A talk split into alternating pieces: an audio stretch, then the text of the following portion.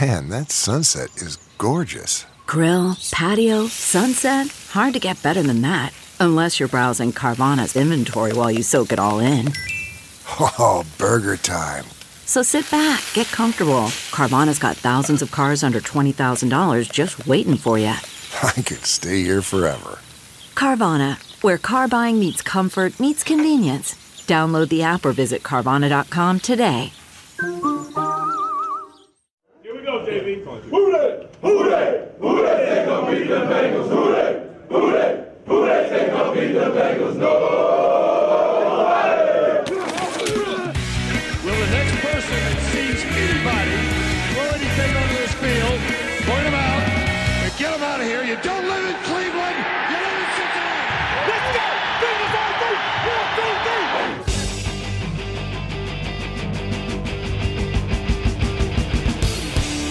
Fuck you.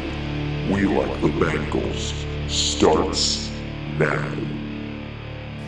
And we're back, baby! He'll never walk again until he gets surgery.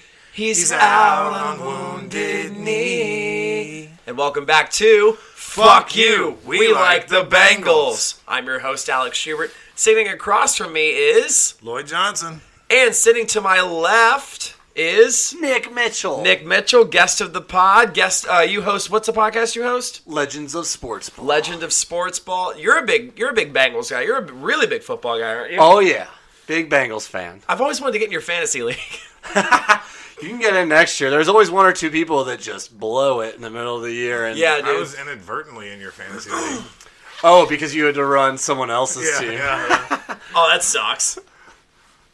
That's one of those unmentionable people that that get replaced. You know, it happens every year. you Oh. I was know, just so- trying to trying to be uh, trying to be helpful, and I was like, well, maybe don't that, maybe that, and then it just became This is your team now. basically my team, and I was So like, how do I log in again?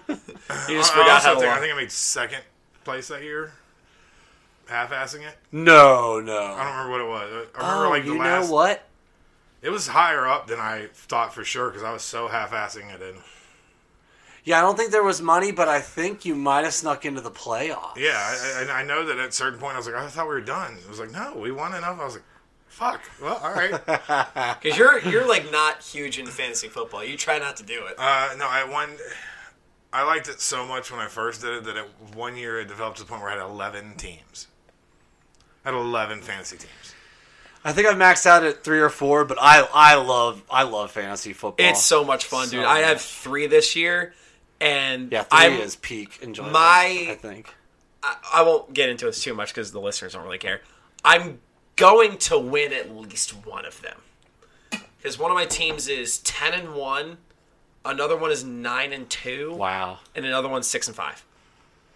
six and five will still make the playoffs. so- Yeah. yeah, your odds Uh, are pretty the good. year that I had 11, I had three teams that went 16 and oh. 0. No shit. I mean, you're gonna have. I was I was wildly dialed in. Like I was Vegas odds up on the fucking.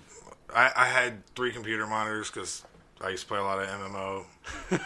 nice. But like you, you'd come down and it looked like Charlie Day trying to find Pepe. Like it was just every screen had a different list. Well, of I find that Vegas too when you're odds. locked in like that, you'll notice like one of your teams might need a running back, but you know no one's available. You're like, man, if this guy, this guy was available, it would save my day.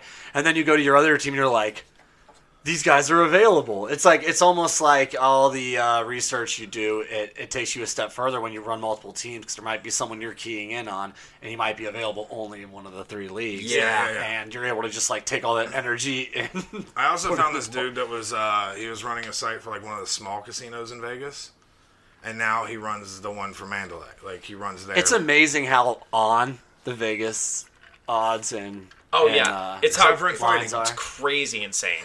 and mixed martial arts, uh, boxing, they're pretty pretty spot on. MMA, they're 70-30. they're still learning the science of it a little bit. Right, I like guess. there's fights where I see like the odds, and I'm like, God damn it! I need, uh, why didn't I? Like I'll see the odds as the fight's starting, and I'm like, I would for sure. uh, I I get stumped sometimes with them, and they like they lose money on certain fight cards pretty pretty bad. because they're like the odds are like so uneven. Well, yeah, they'll have somebody who had like two cool knockouts that looked really cool, but were Like highlight reel shit. yeah yeah Right, they're still like they're still grading on the sex appeal instead of the raw science of it. That's why like they do with Jimmy the other Garoppolo sports. was a higher pick than he actually deserved to be because he's the hottest man on the planet.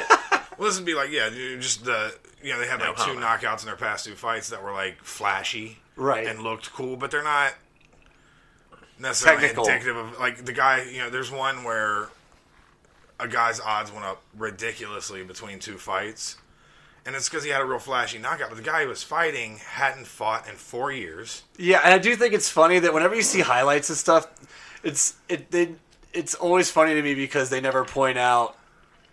You know, it's like they'll show a running back's biggest plays of the year, and like on one of them, he doesn't even Yeah. get touched for 15 yards. You're like, well, look, who, half these highlights are against the number 32 defense. Yeah. Or, or they'll show him like strike somebody out. He's striking out some like single A hitter in August or September. Yeah. And you're like, um, yeah, It's let's like- like, factor all this. It's like for baseball, every time Tim Tebow would hit a home run, like every time Tim Tebow would hit a home. I know you're not a ball in the stick guy. Nick and I will nerd on that for a second. like every time Tim Tebow would hit a home run, it would make Sports Center for a solid two Oh man, minutes. see, I don't know, I don't know if you were old enough to remember this, but I used to follow. There was a in the Cincinnati Enquirer. There was a daily Michael Jordan watch box score when he was playing Really? at Birmingham, and you could sit there and track his daily box score and had his season stats. And you could just track him all year, and I tracked Jordan's stats all year. I mean, he had a the ton of Birmingham stolen Barons? bases, struck out a lot. I don't even think he hit 200. oh, he. I think he was like at the Mendoza line for for his whole career. I think he only hit like three home Well, runs. he only played that one year, really. I think he only played like two. He played more than one year because I he think he- came back. I to the think he NBA played the two next years. If it has to do with numbers, I'm gonna go with Alex because. He tizzies in a very different way than I do, and uh, his is very number based. Let's let's look this up, shall we? But no, like, uh, so that one fighter, he literally was fighting a guy who had not been in an actual cage in four years, and he was fighting as a heavyweight when he used to fight as a middleweight. So he used to make 185, and he was fighting at the 206 to 265 pound. Right. range. And the only sample size of that is his fight against this one dude who hasn't fought in four years. Well, no, no, no, like, so the guy, the, so the guy who was, the guy who was there was normally a light heavyweight, and uh, his fight had got canceled. and then Two they- years. They found some other dude to take the fight, and he was like, "We'll do it at heavyweight because I don't have time to cut weight down to light heavy, whatever." So they both come in at heavyweight. One of them looked like a yoked dude who didn't cut all of the weight to get to light heavyweight, and the other one looked like a dude who'd been sitting on his couch for four years and wanted to make thirty-five grand. Me. And the the I mean, he does a jumping, spinning heel kick and knocks this guy out. And I think it was a strike force fight, if I remember right. and it's not at all indicative of his skill level. Like he was an average light heavyweight. really not at indicative best. of either of those guys' skill level, really. If the guy hasn't Uh-huh. Right, fought in right. four years, it's probably Worried about letting someone else pick out the perfect avocado for your perfect Impress Them on the Third Date guacamole? Well, good thing Instacart shoppers are as picky as you are. They find ripe avocados like it's their guac on the line. They are milk expiration date detectives. They bag eggs like the 12 precious pieces of cargo they are. So let Instacart shoppers overthink your groceries so that you can overthink what you'll wear on that third date. Download the Instacart app today to get free delivery on your first three orders while supplies last. Minimum $10 per order. Additional terms apply. CarMax is putting peace of mind back in car shopping by putting you in the driver's seat to find a ride that's right for you. Because at CarMax, we believe you shouldn't just settle for a car, you should love your car. That's why every car we sell is CarMax certified quality so you can be sure with upfront pricing that's the same for every customer. So don't settle. Find love at first drive and start shopping now at CarMax.com. CarMax, the way car buying should be. not his. Well, that dude's come back and now actually Six, fights seven. regularly at middleweight. He just he had a couple injuries and whatever, and just got like worn out with it. And then he's just like, yeah, I'll fight again. thirty-five grand for being on. you know, Uh, yeah, I'll take that CBS, one. yeah. And the odds would be like insanely high in that dude's favor just because he had a couple flashy knockouts. Yeah, the next fight that guy had, his odds were double what they were against the guy who hadn't fought for four years. and I'm like, who's making these odds? Like, And he- what he's website- fighting a dude who owns and runs one of the most respected gyms in the world.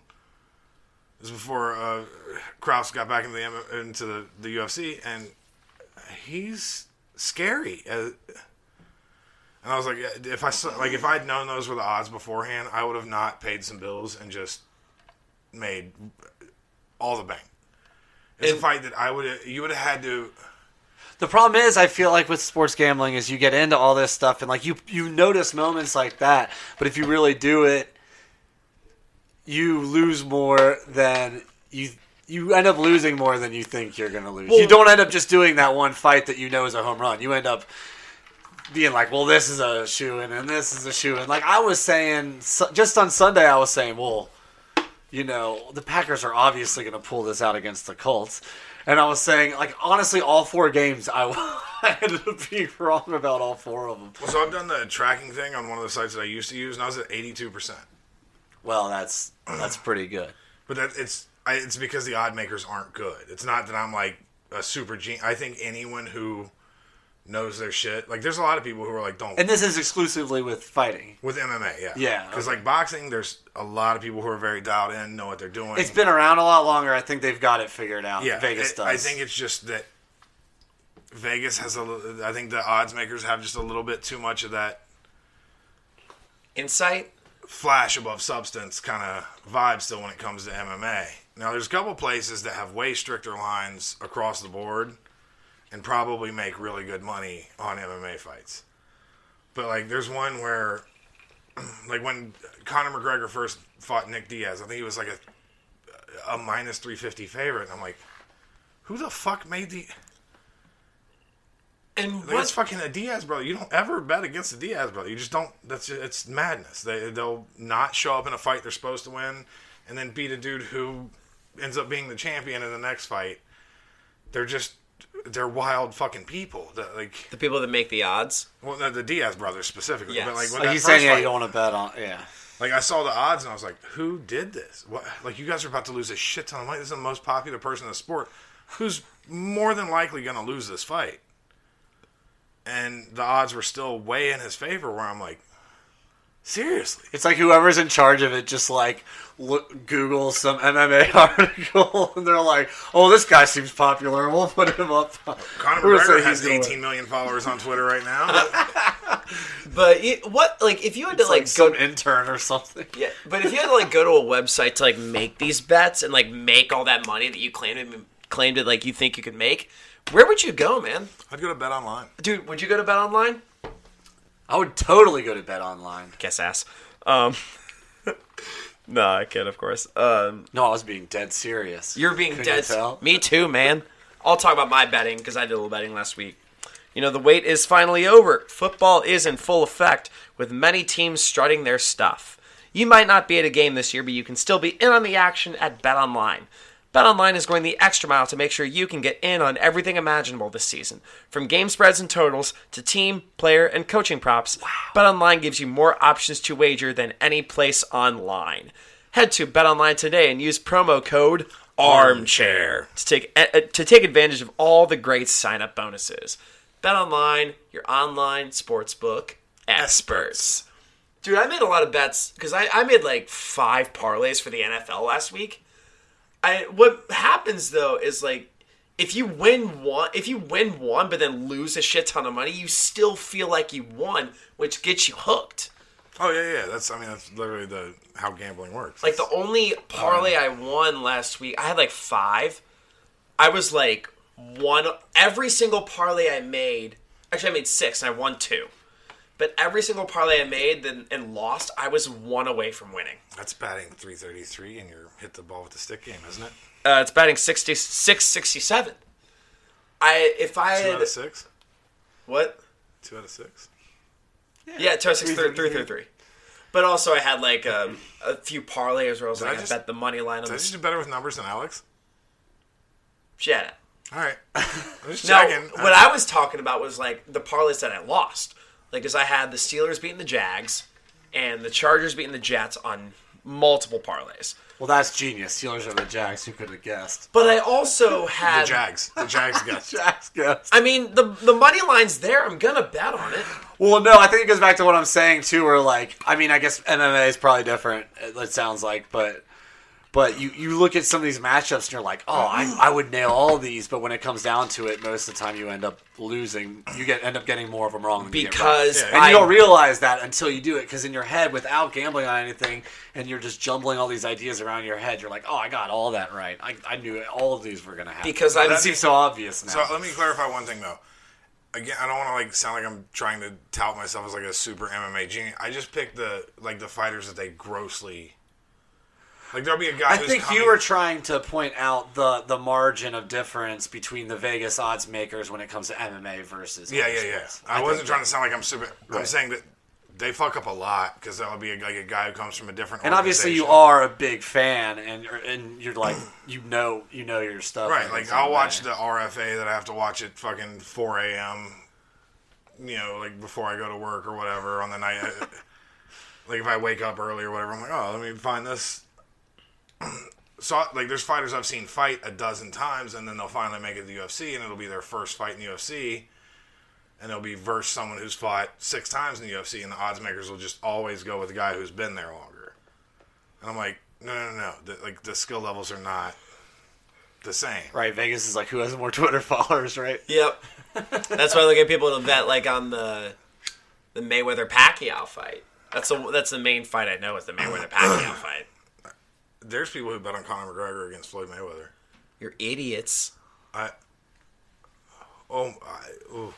I thought I was gonna have a fucking aneurysm that night because one, it was during Brouhaha, and we were hanging out with a bunch of people that I, I liked and what. I- Yeah. and then I, oh god damn it it it hurt my brain it, it made me real upset how many people were like dude i think he's got shot he legit got shot man you see his left hand i was like "D- See now, anybody like my friends, like like the other guys in Counterfeit Money Machine, they are into fighting. They were the ones telling me that too. They knew. They were like, oh, yeah, he's not gonna beat him. Like, You're, I mean, that's basically being like, hey, uh, this person played rugby very well for like five years. So they're gonna be good in the NFL. Cool. It's not like the beat him. Michael Jordan analogy earlier. Best Yeah. athlete in America at that time. He goes and tries to play baseball. He's playing at single A or double A and can't even hit 200. yeah, yeah.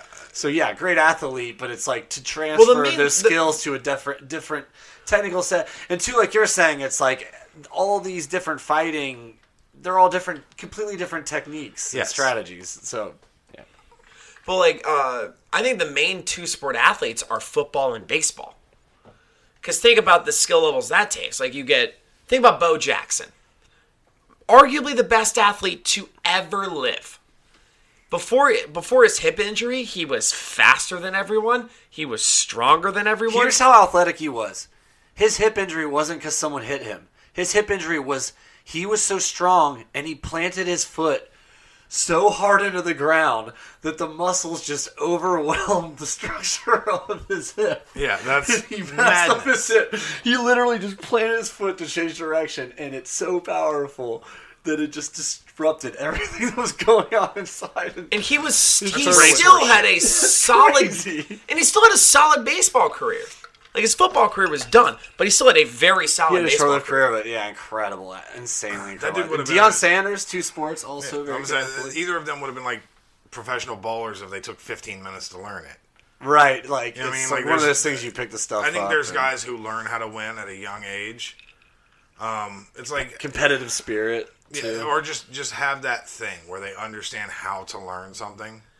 Mm-hmm. And I think that's a part that's not talked about nearly enough. But there's there's guys who just once you once you learn how to do something super well and you've been through the the wor- the hardest process of learning it, I think learning something else difficult is easier. Absolutely, I think learning skateboarding made learning music easier for me. Really? Yeah, there's actually Because I'm like, oh, every time I fuck up a note, I'm not going to eat shit and possibly break my elbow. Yeah. I'm like, I can fuck up all day on this and not injure myself or go to the hospital with no health insurance. So it made me just practice a lot.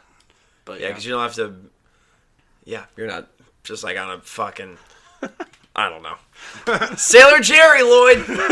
It's my best friend. Oh, and I'm your best friend. Uh, they're close. We're getting there. My kid's my best friend. He's working his way up. I'm, I'm working. I'm wor- I'm working my way up the totem pole. I had s- so Lloyd suggested unsweetened tea and Sailor Jerry because I've seen Lloyd drink a bottle of Sailor Jerry an episode.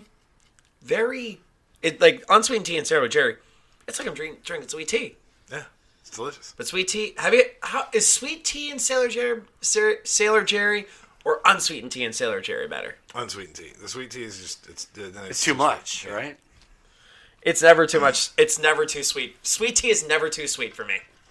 You're like my brother. My brother makes like syrup and calls People it tea. who, yeah, people who like sweet tea, they want it. like I I grew They up in want it Alabama. with way too much sugar. in it, Me, yeah. that's me. I That's grew up in like the people who Alabama where- actually drink it. Yeah, If you if you go to a restaurant that serves sweet tea, like there's a lot of people who go like, can I get like a half unsweetened tea, half sweet tea? Because most Oh, yeah. of the sweetened tea is just syrup. It's I've seen people walk into places and they have the sweet and unsweetened next to each other, and without even tasting the sweet tea, they just go half and half on I, that. They don't that's even me. try it. That is me.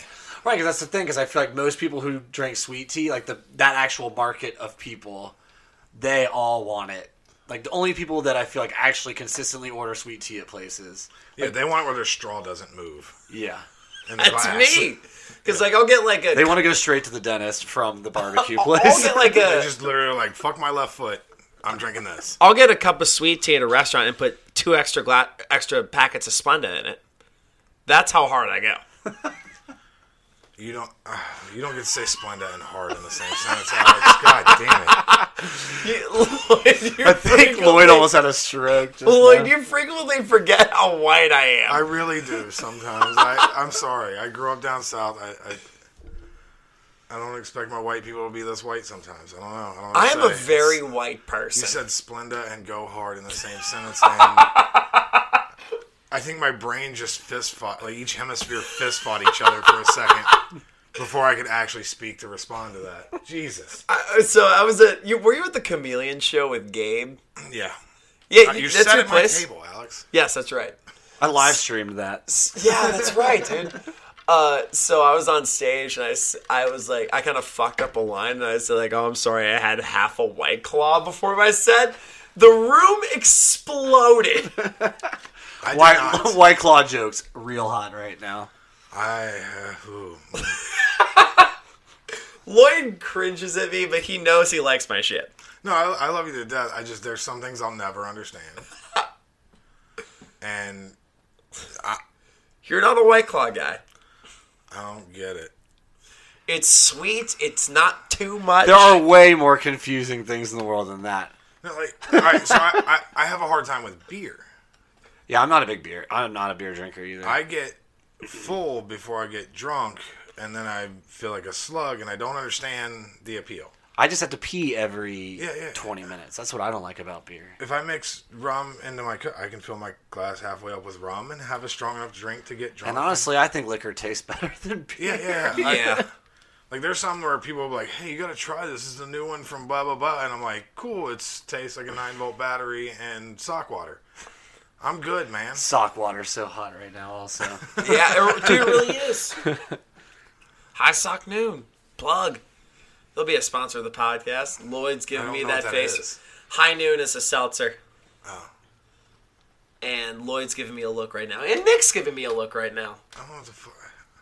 I feel so lost when I hang out with like Is non-alcoholics. this a seltzer podcast now? We are sponsored by. uh, Saving rivers or something? I don't. we are truly the best seltzer water podcast.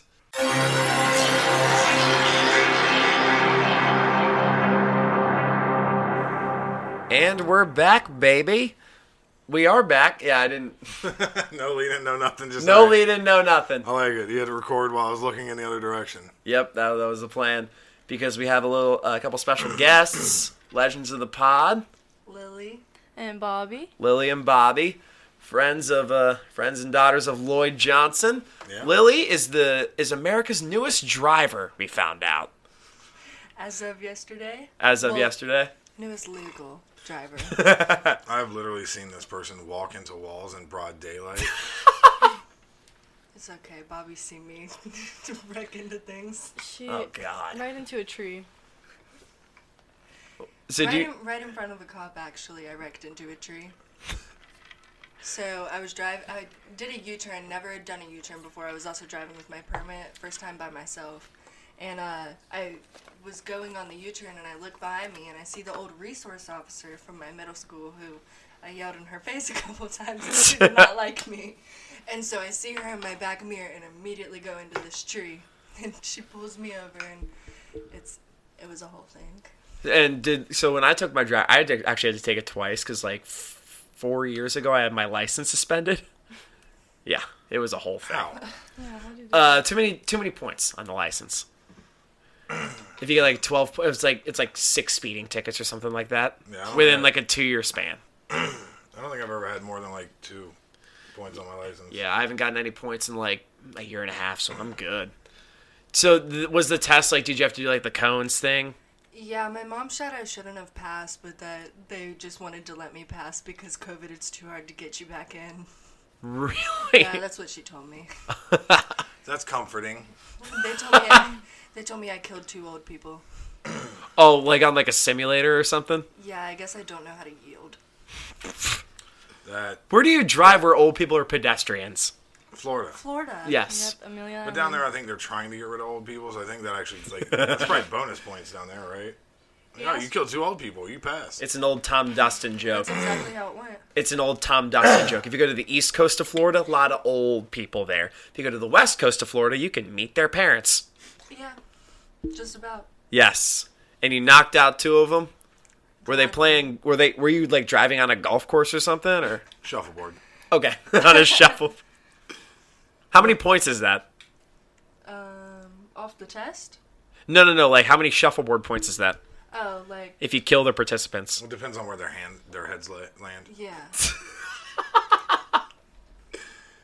Did they? Did you knock other heads off, which ruined the other point person's I points? had to have. Yes, I was bowling with those old people on that shuffleboard. man. So it's just like, did you, did you do driving school at all too? No.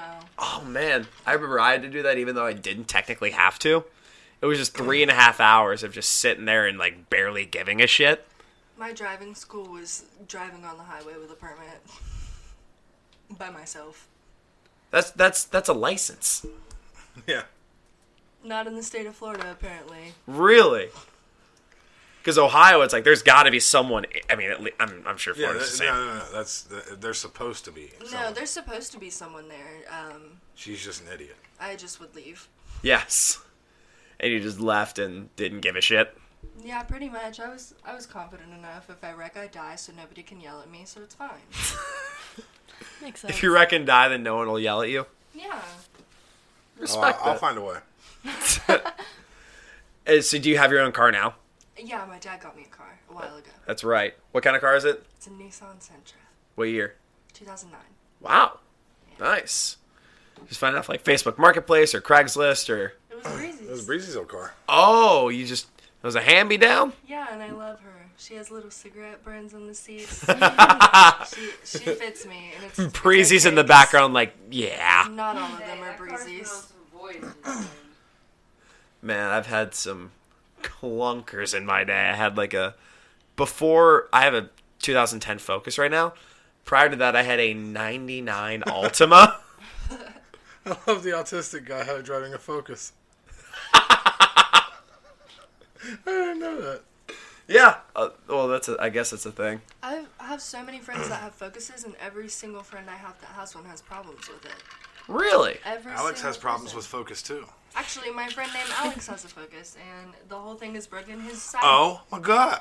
Yeah, his um his side door doesn't close, so when you're in his car, he bungee bungee cords it Oh, around another God. part of his car, and you have to sit on the bungee cord and hold it with your hand.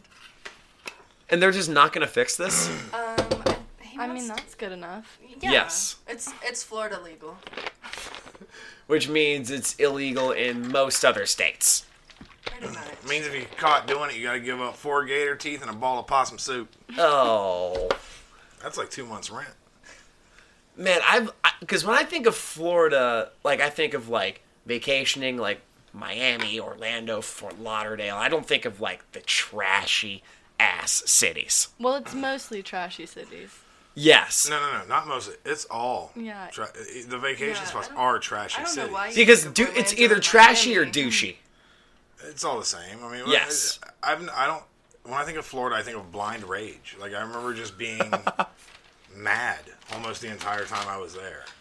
Yeah. At something. And Like, now they have no COVID laws. Do they still have no COVID laws? Yes, if you go somewhere with a mask on, people are gonna look at you like, "What is wrong with you?" Yep.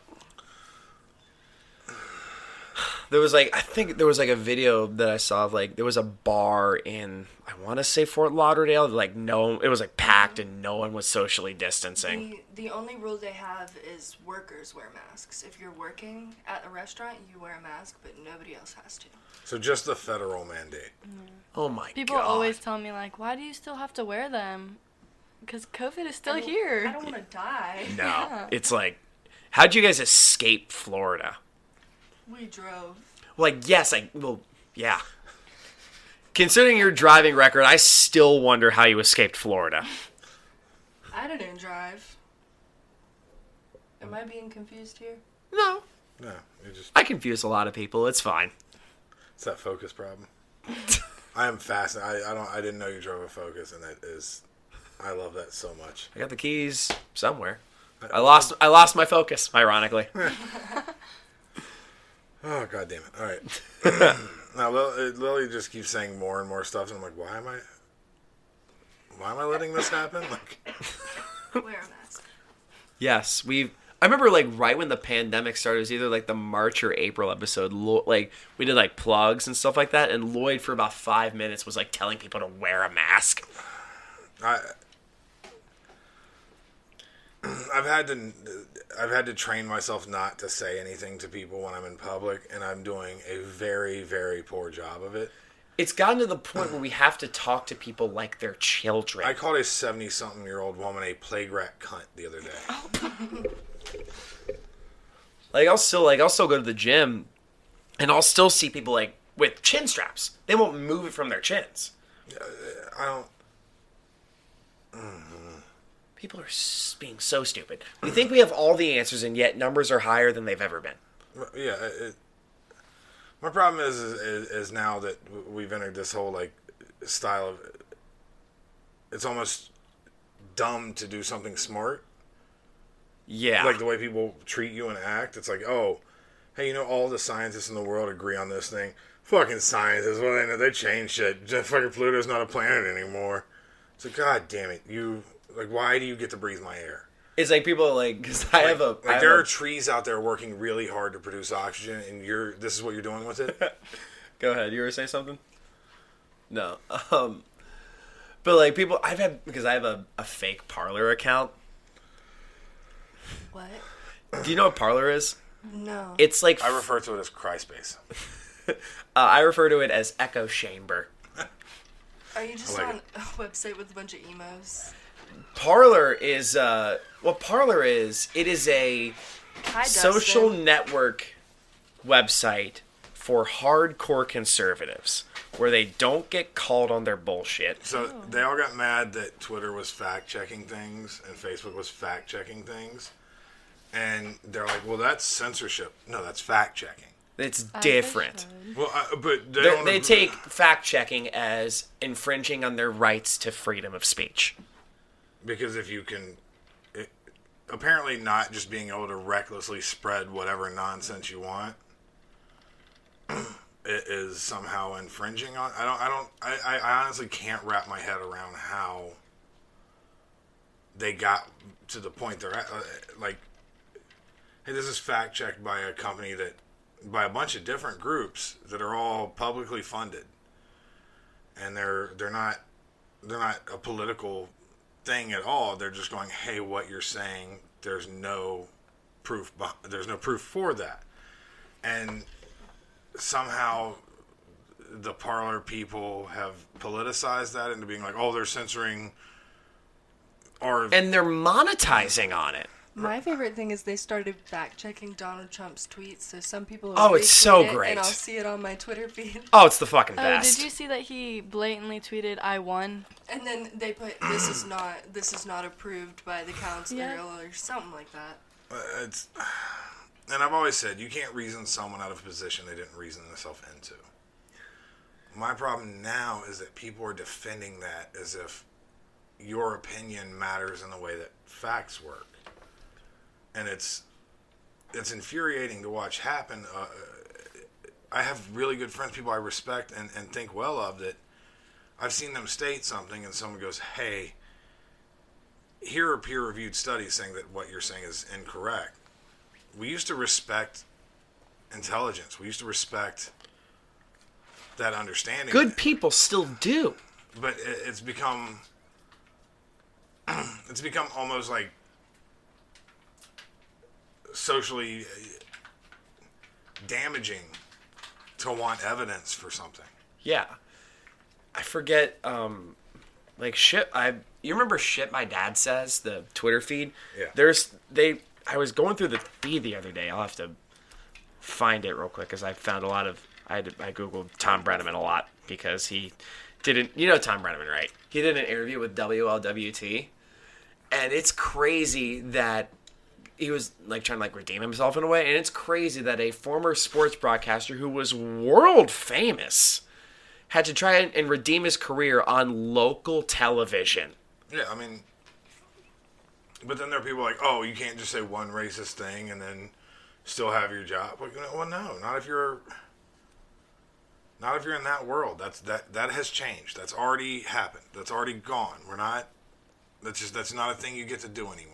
nope you gotta you gotta be really careful about what you're gonna say or people are gonna call your ass out Or what a crazy, crazy thought. Maybe address how you feel about something if that's a thing that's you would say. So shit my dad says says First Amendment First Amendment doesn't protect assholes from criticism. The right to act like an asshole and be called an asshole is the same fucking right. Right. Here's my here's one of the things that bugs me about that is think of all like the late '80s, early '90 comics. That was a running theme, like the Dennis Leary's and the Dennis Miller's. I don't know, I want to Dennis, but like that was a theme then of like you can't just say something and people not be like, "Hey, you're fucking dumb." Or uh, Patton Oswald, I think, has the best version of that joke ever. What did he say? It's like um, everyone has a right to their own belief. Well, yeah, you do, but then we also have the right to say that's the dumbest shit I've ever heard. It's like so this is the tweet I was looking for. It said, No, you don't read news. You read stuff you agree with. Just because somebody's shit smells like yours doesn't mean it's not still shit. Right. And it's been one of my biggest frustrations with with a lot of things lately is I my brain works in a very logical, direct path. As it should. If I say something and you go, "Hey, here's a consensus of people who've spent years studying this and they disagree with you," I go, "Oh, okay, I was wrong. Here's a new thing." I'm happy to learn something I didn't fucking know or to understand it better. I'll read the studies. I'll, I'll I'm the asshole now. Yeah. As far as like the public opinion goes, I'm the asshole for being like, can you prove that? Not that I disagree with you or dis- don't value your opinion or whatever. I just want to know like you s- you made a claim that should be able to be proven or disproven. Show me how you're right Mm-hmm. and socially I'm looked at as the bad person in that interaction. That's been bugging me a lot. Because you want proof for someone's like, hey, this is why you should think this way. right. I don't. Uh, you know, same with the. Take it back to the most base form, religion. I don't care what you believe. I don't at all. But you don't get to tell other people to do that. You, eh, you can believe the world's six thousand years old. I don't give a shit. But you don't get to teach that in a science classroom because there's no proof of it. I went It's to a actually- Christian school and they like kinda did. Right, right. For I like grew- three years. I grew up in Alabama. I, very flavored in the way they taught things, but I also can read. Um, in the state of Florida, it's actually illegal to see, to teach a sex ed class. They teach you abstinence only. Um, I don't know how much John Oliver you watch, but John John Oliver does a he did a fantastic segment on uh, sex ed, just talking about like how abstinence only is like leads to like high pregnancy rates and It's true. There's so many pregnant girls that went to, that I went to school with. there was only one in my class. We had like mm, probably nine. Holy shit! Yeah. I'm a big fan of if there's a problem, look around and see if someone else has solved that problem. How did they do so? That's what America's doing with COVID because, like, Biden, the president elect, get over it. Uh, wow, Lloyd's like, God damn it, I hate you. No, no, no. I love it. Sassy No, no, I hate that that has to be said. I know, yes. Um, but he's like already talking like New Zealand because New Zealand, like, got a real good control on COVID already. And also, there were 32 straight days where there were more people in the White House with COVID than there were in the country of New Zealand. that's insane. It's a real statistic. Yes, I also love how we're like having a serious conversation while I'm wearing a pink DJ Girl T-shirt. I really wanted to bring I it was, up. I was the waiting whole to see when time. it would come up. Please, Lily, tell the story. So- and then we'll get to your burns. Alex is a terrible DJ, and Hold on, wait. You've never seen him DJ. I gotta assume. Okay. Did Oh, Alex you go is to a- Billy's wedding? Alex is a No, DJ. I wasn't invited. I'm not that cool. and um, I make fun of him for it a lot. So I got him this shirt, and it's a little girl shirt, and he fits it pretty perfectly. And it says DJ girl on it, and has little DJ girl. Yep, it has a little. Uh, it's uh, it's sparkly. It is sparkly. It matches you, Alex. That's why he draws a focus, ladies and gentlemen. And he's gonna wear it when he DJs. Oh, I'm uh, expecting just the first night. The first night I'm back at Milano's, I'm gonna wear that shirt. I'm gonna ha- have a lot of confused faces of because it's like it's a 21 and up bar, so it's like a lot of people will be newly 21. And, th- and this is going to be their f- my first impression to a lot of people. I love it, and um, I, I,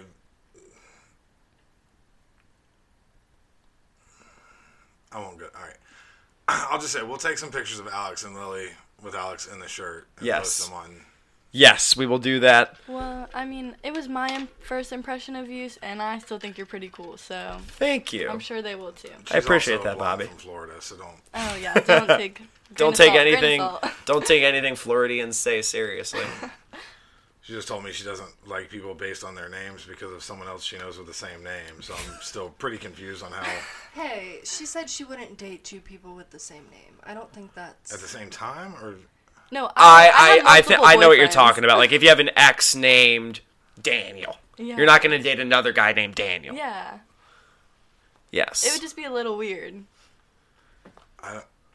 like All right, I'm the weird one here. I don't. I, I mean, if I I had would both, never even both of- register as a thing that mattered in my head. like God forbid you date you meet another girl named Breezy. I, I would just. I'd be like, We'd oh, that's have weird. to break up for breezy, break up with breezy for that, and that's not happening. No, it's and, not. And you heard it here first. No, wait. First, I mean, It's been All publicly right, cringe said. shady.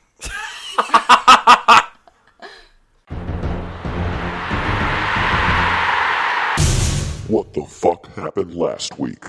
the Bengals not only lost the game, that's pretty much irrelevant at this point. They lost their franchise quarterback, Joe Burrow, for, a- I mean, at the very least, best case scenario, the rest of the season. Yeah. I picked a hell of a week to come on, you guys. Yeah, you really did. We got we're we're gonna we're gonna be talking about this for for a little bit. It's really the only thing to talk about. He was, yeah, he was like the little glimmer of hope. In, Joe Burrow. in a universe of bullshit. Yeah, he was just, he was just kind of winning me over to like like on the all right, I'm I'm on board. I'm Right, on that board. Titans game was a good uh, sort of turning point. Uh, I don't remember who it was, but years ago, a head coach, you know, he was asked about how a lot of his rookies were performing well that year, and he's like, "Well, once you get to week nine or ten, they're not really rookies anymore. I mean, that's the length of a college football season. So by the time, Yeah. so by the time they're getting to 10, week ten or eleven, they feel like they have a season under their belt already. They've pl- already played 11 NFL games. So Yeah. at this point, they like a lot of guys get injured in their first year and they only play 11 games. So a lot of these guys aren't even rookies anymore. And Burrow like wasn't even a rookie when he started. It really felt like didn't seem it, it like felt like he like already had a grasp of the system. He was like doing well, exploiting his targets. He was exploiting Tyler Boyd, and even T. Higgins didn't even seem like a rookie. started coming. Yeah, I mean, I think really it was like he- Burrow came out and it's like he, he had to realize he had to learn he had to get rid of the ball basically that he Because wasn't his going to hold O-line on. was so trash. It's like our defense was so bad at practice that he didn't realize that against a real NFL defense that he was going to have to start getting rid of it. But once he figured that out, I really feel like uh, it's pretty obvious that you have a guy that you can build around. And I think a lot of the frustration right now is because a lot of fans realized that early on that obviously we have something to build around. So you got to make sure you protect your investment. now the only building that's gonna happen is that fucking knee. Because so according to I bel according to Adam Schefter and House, every time you say Adam Schefter's name on like a football podcast, you get like a little bit of a stiffy. Because like I'm being official, I'm being cool. He's the guy who knows about stuff. He's the guy who knows everything. Anyway, he said that he tore his ACL, MCL, and I believe PCL and meniscus. And there the was one I saw didn't have PCL. They just said the meniscus under the PCL was torn. Okay. So basic, and there was also structural damage, I think which that's what they're talking about, structural damage, aka the thing that forms a knee, Yeah. it's gone. Yeah, he uh, he fucked it up good. Oh, the he's a winner. He knows how to win. He knows how to do things well. It's it, the thing that sucks though is like the line has. I mean, it's clearly been a weak point. The Bengals did. It seems like they were like trying to like cover holes in a boat before it was sinking, but they're like there were too many holes and shit. They kept trying to put their fingers over it and shit. Yeah. and then like the pocket can only collapse around a quarterback so many times before his leg needs to be 127 hours. Oh my god. It- yeah, I mean, like, so they're happy with the left side. I, I think they they're happy with what they got on the left side of their offensive line with Williams draft pick who missed all last year, and then Michael Jordan. You know, the And then verdict's Trey out on Hopkins their at center, center. but then it, yeah. So then, but then you get to the right side, and I think that's where they're worried. But they got Quentin Spain. Their who did- excuse done right now is that they really only had four sacks. They had four sacks in that Steelers game, which against the Steelers, that's, r- I mean, really not that bad. But it doesn't always show up. I mean, he had four sacks, but he's also getting rid of the ball a lot faster, so he's still getting pr- because he knows he hurrying has to. around. And like when he gets hit, like he didn't get sacked when he broke his knee in half, did he? No, I mean, so he's still getting hit even if he's not. Their their excuse is he was he was only sacked four times against Steelers, and he's only been sacked four times in the last three games. He didn't get sacked at all against Washington, but or he- Tennessee, but they're but it's Tennessee's like- defense isn't all that great though. Exactly, but I mean, it, And it isn't they're all, even I think just they're also that. down Jadavion Clowney right now. Oh, he's just gone, isn't he? Is he still with them? I think he's still with them, but like horribly. He might be hurt or something, or he might be on the COVID list.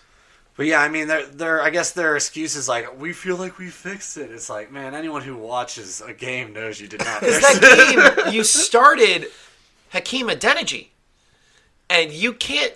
It's so hard to trust a rookie sixth round draft pick as your starting right it. tackle. Also, Zach Taylor can't come out and say we feel like we fixed the problem and we're make and we were making Burrow a priority, and simultaneously say.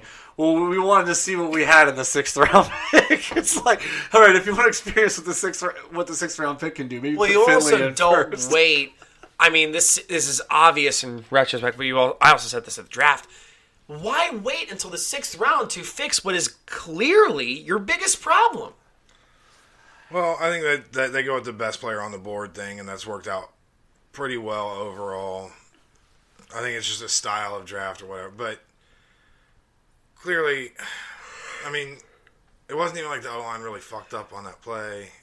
It's just a thing that The happens. pocket collapsed one too many times. Right, but I mean, it wasn't like it was Every time he gets hit, there's a per- that you know.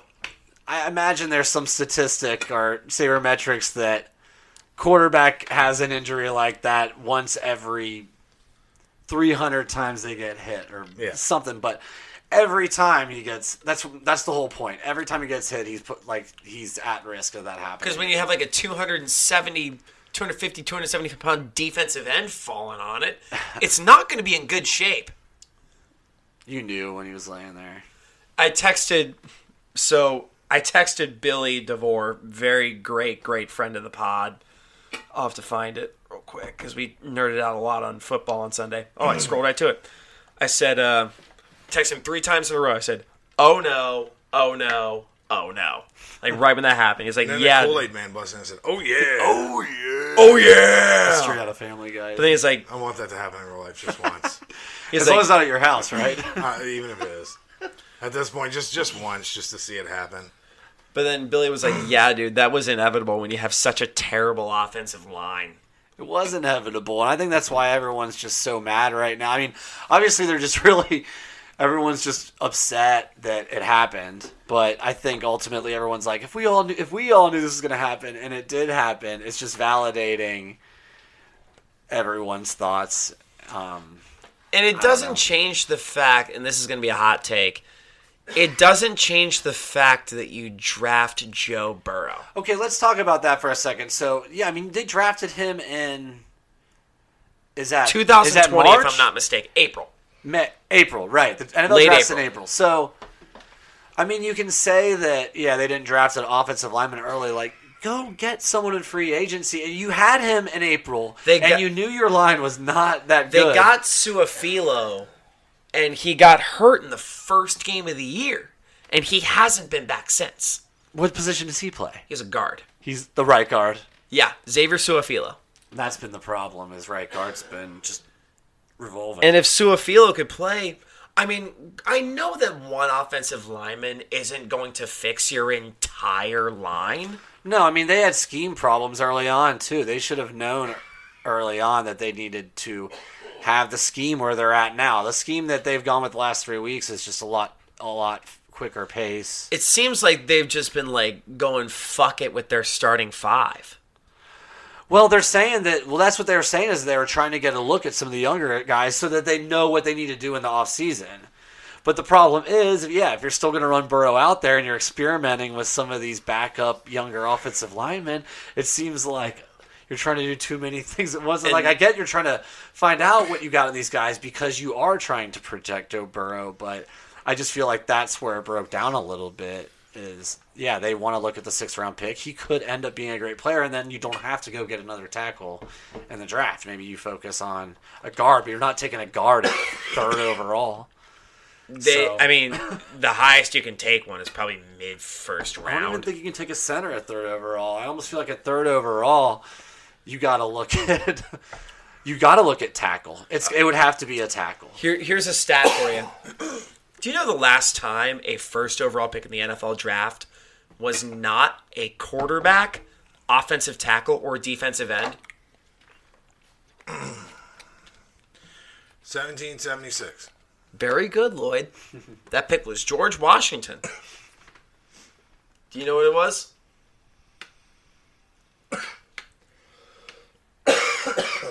No, I mean I look back and all I can think of is quarterbacks, Quarterbacks, um, offensive tackles, offensive Defensive- tackle, or defensive end. The last time a player was drafted first overall that was not one of those three positions was 1996. And it was Keyshawn Johnson. Keyshawn Johnson. Yep. That's the last time that's happened. Wow.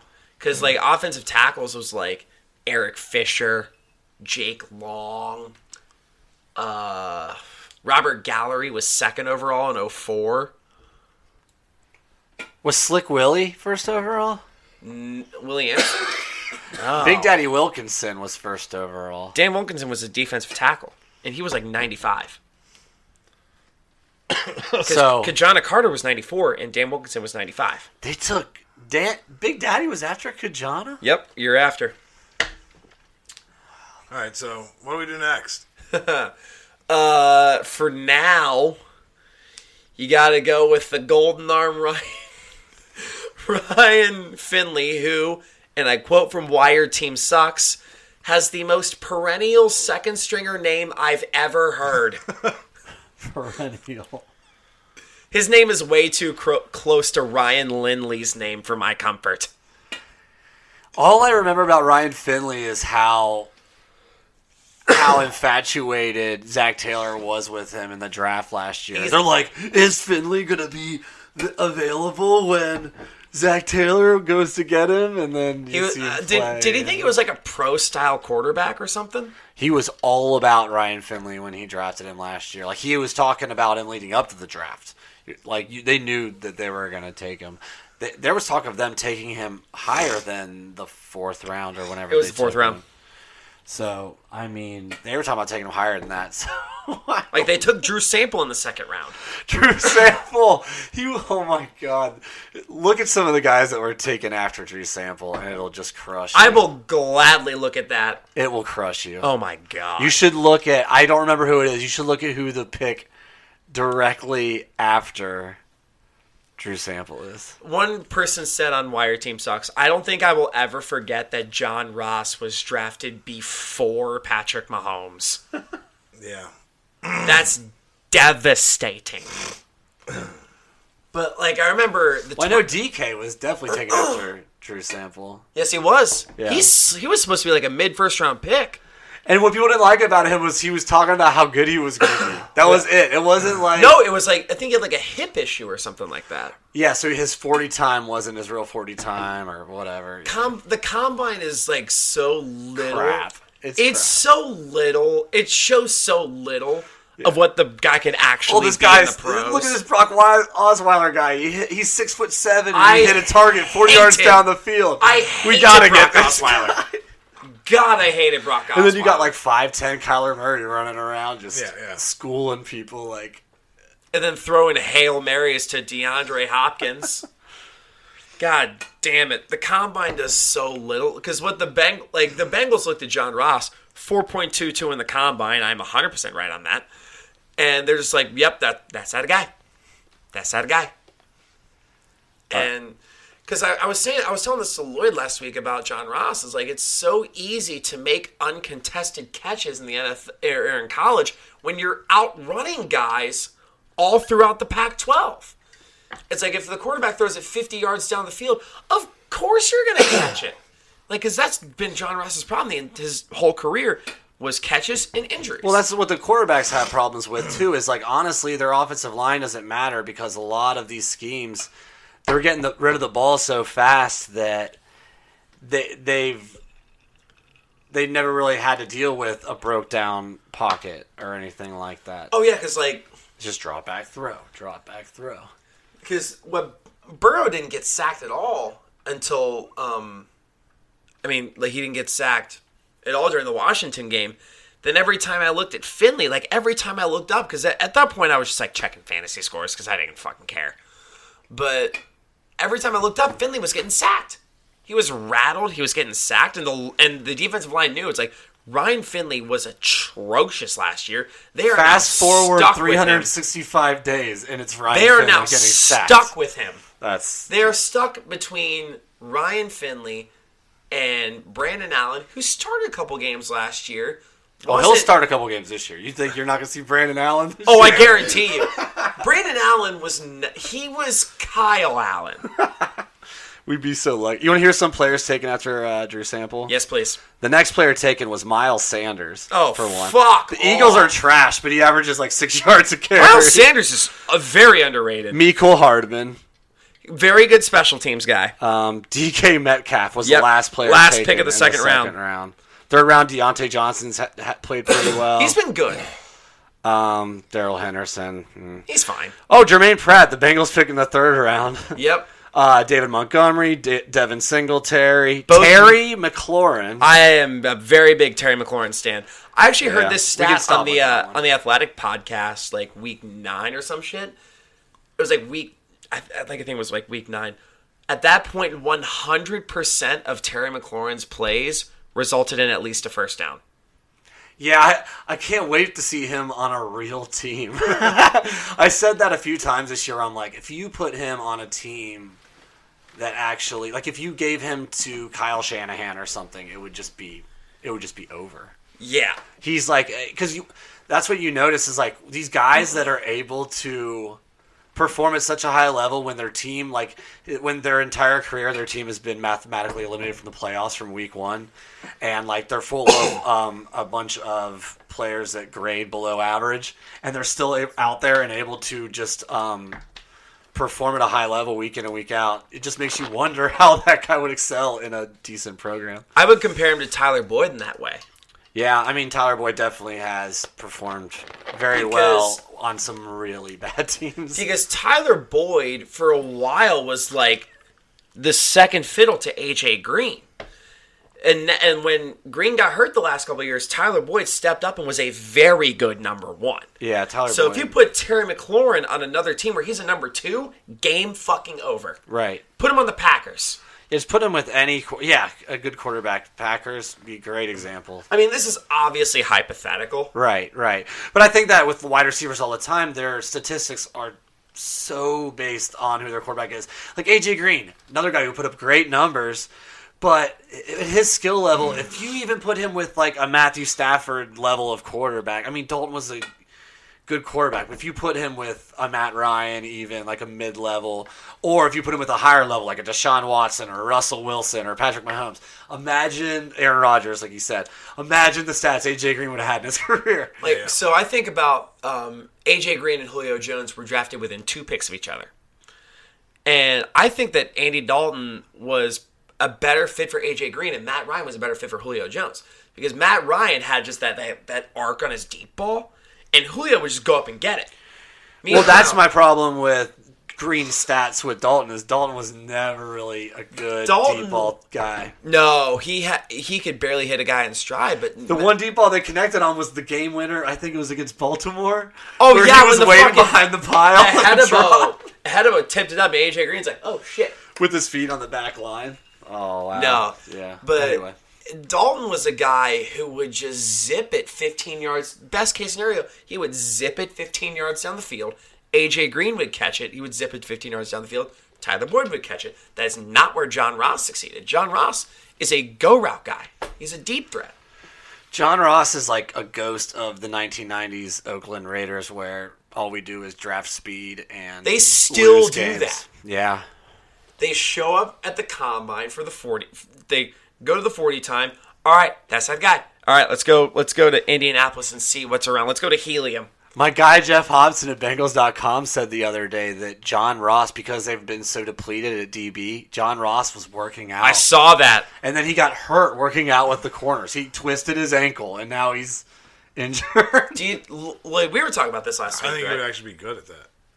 He's fast and he can't catch. Put him back there. I'm I'm for it. Let him learn it. It hap- guys do it. It happens. Wasn't he a running back in college for half his career? At all? Probably. Hey, I'll tell you what. Another fun stat Bengals related. Darnay Scott, when he got to San Diego State, former Bengals wide receiver, when he got to San Diego State, he was a DB and he roomed with another DB. You know who that DB was? Marshall Falk. Darnay Scott, Marshall Falk roomed Marshall at San Diego Faulk, State man. together, and they came in as DBs. They left as a wide receiver and running back, Yeah, yeah. and Marshall Falk with him the rest is history. Well, also, so- I'm trying to think of like other, like Devin Hester. He was a wide receiver and a cornerback, and then he he's he known as, moved to like, corner because they said he wasn't a very good wide receiver, and then he all those kick returns. He went to Atlanta. They made him a legit know, wide he- receiver. Devin Hester had more punt return touchdowns and kick return touchdowns than he did receiving touchdowns. I believe it. Yeah. Because with the Bears, he didn't really play much receiver yet because like he came in as a corner return man, but he had definitely played wide receiver. I think in Well, that's because they no experimented one- with when he got to Atlanta. They legit used him as a wide receiver. Well, that's because no one's like marketed in the NFL draft like, oh, draft my guy right here. He's a punt returner. I do think that a lot of times they talk to the coaches at the colleges that they know. Um, I think a lot of times it just has to do with like, yeah, and the college is like, yeah, um, this is a good this uh, cornerback. He always showed practice on time, and he's really fast. And they all try they try to hype up their few guys. Or whatever. It's it's like the flashiness that you see. It's like like look at Jamarcus Russell. He had Do we one have of to? we can. I mean, he had anyone can have a good highlight reel. Anyone can have like a crazy good highlight reel. Like Jamarcus Russell had a ca- obviously had a cannon of an arm, and I watched his NFL highlight reel. It's like he made forty yard passes look easy. He had he had just a um, discipline problem. He got fat. He just legit. Got Did you fat. hear some of the shit that came out about him like after his career? Maybe. Like it's like um there was one story that came out about the Raiders where he uh um they wanted to find out cuz they didn't think he was watching film, so they gave him a blank tape. And they're like and they're like, "Hey Jamarcus, did you watch this?" And then it was like, "Yeah, I watched it." And Yeah, they- and it was a blank- yeah, and it was I a have blank heard that tape. I also heard they had to bribe him to watch film with um uh I think like McDonald's Little Debbie cheeseburgers or snack something. cakes. McDonald's cheeseburgers or Hey, something. bro, we got we got little Debbie pumpkins. and they released him after only like four years or, or like three years or something like that. Yeah, I think that's I think what that's what these guys need to be looking at in the draft. Who are the guys with, with the work ethic? Because they're the guys who ultimately make it.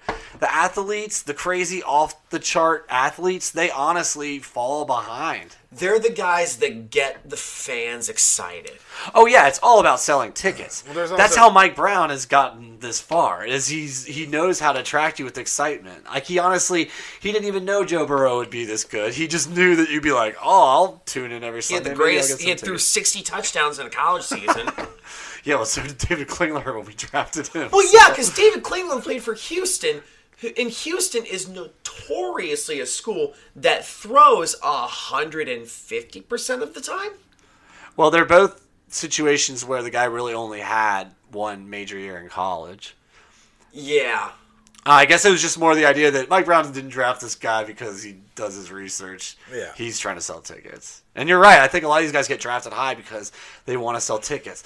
But then explain to me how DK Metcalf lasts to the end of the second round. That dude's built like a truck. and it Playing worked wide out for the receiver. Seahawks. Yeah, I remember when he got drafted, I'm like, man, Russell Wilson has never had anything like that in his life. And I stand by that. I drafted Russell Wilson and DK Metcalf this year. and it is I got paying Russell off. Wilson pretty late this year. He just, he's never had anyone like that to throw. Tyler Metcalf is off the charts DK. athletic. No, Tyler Lockett, sorry, Yeah, yeah. is off the charts athletic. But I mean, he's just a little guy. He's like there- a lot of teams have a guy like. he's Tyler like the Lockett. next coming. Nobody has a guy He's the like next DK coming of Metcalf. Doug Baldwin. Uh, yeah, yeah. I mean, I think he's more, he's more athletic than Doug Baldwin. Yeah, you're even more I would Wes say, Walker-ish. or McL- like McLaurin, kind of. I think too, like quick, real quick. But he's Well- just like, I mean, Metcalf is just like a, a generational player, man. Like how how almost every team skipped him twice is just astounding. unbelievable, especially with how often teams were throwing the ball. It was now. Like, 2019, right? There's not a te- yeah. There's not a team that could not use DK Metcalf. Not a single team that could And not then the Seahawks just locked into him, and now he's their number one guy, who is so fast that he tracked down a quarter quarterback and became a meme. He it was Buddha Baker. I It's like know, insane. My favorite meme was the first one that I saw. Uh, my favorite meme was the first one that I saw. It's um, we've been trying to reach you regarding regarding your car's extended warranty. that was very. What I good. like about that play is that's like the one game where Patrick Peterson shut him down, and he really did, had no offensive statistics to show for it. And that did not prevent him at all from still giving a shit about his team winning the game and Yeah. tracking that guy down. A lot of wide receivers get out of the way when the guy's running it back. If you watch, like especially watch the Bengals, like guys like AJ Green will just get out of the way. Yes. Um, TK Metcalf is coming for you I was like, like, not he's Calvin a defensive Johnson. end. Calvin Johnson was that dude who was like, "No, you picked off one of my boys. I'm about to fuck I'm you. coming up." to get you. Like, did you I guess ever it's see, like- easier when you're big You- like DK or Calvin. By the way, it You're was like- the pick after Jamarcus Russell. Yes, he was. Calvin? Yes. yes oh, he I was. just didn't hear what you said. Yeah, yeah. I, I'm, uh, Um, but anyway, back to the Bengals because this is a Bengals podcast. I mean, I, I'm assuming a lot of us are football fans, like NFL fans. Like Lloyd and I nerded out on NFL last week. yeah. Oh, Uh, So I know some things here. I got red zone, baby. I'm I'm locked in. so we talked about how the Bengals um, should have draft. Should, I mean, they they're down to Ryan Finley and Brandon Allen. And before the podcast, we floated out a name that has been floated around for years, and I've been like not like against it because I'm a oh, fucking Trump fucking go suck America flag's dick. But I've just Meow. been like, it's too. It's, It was too much of a sexy signing for me.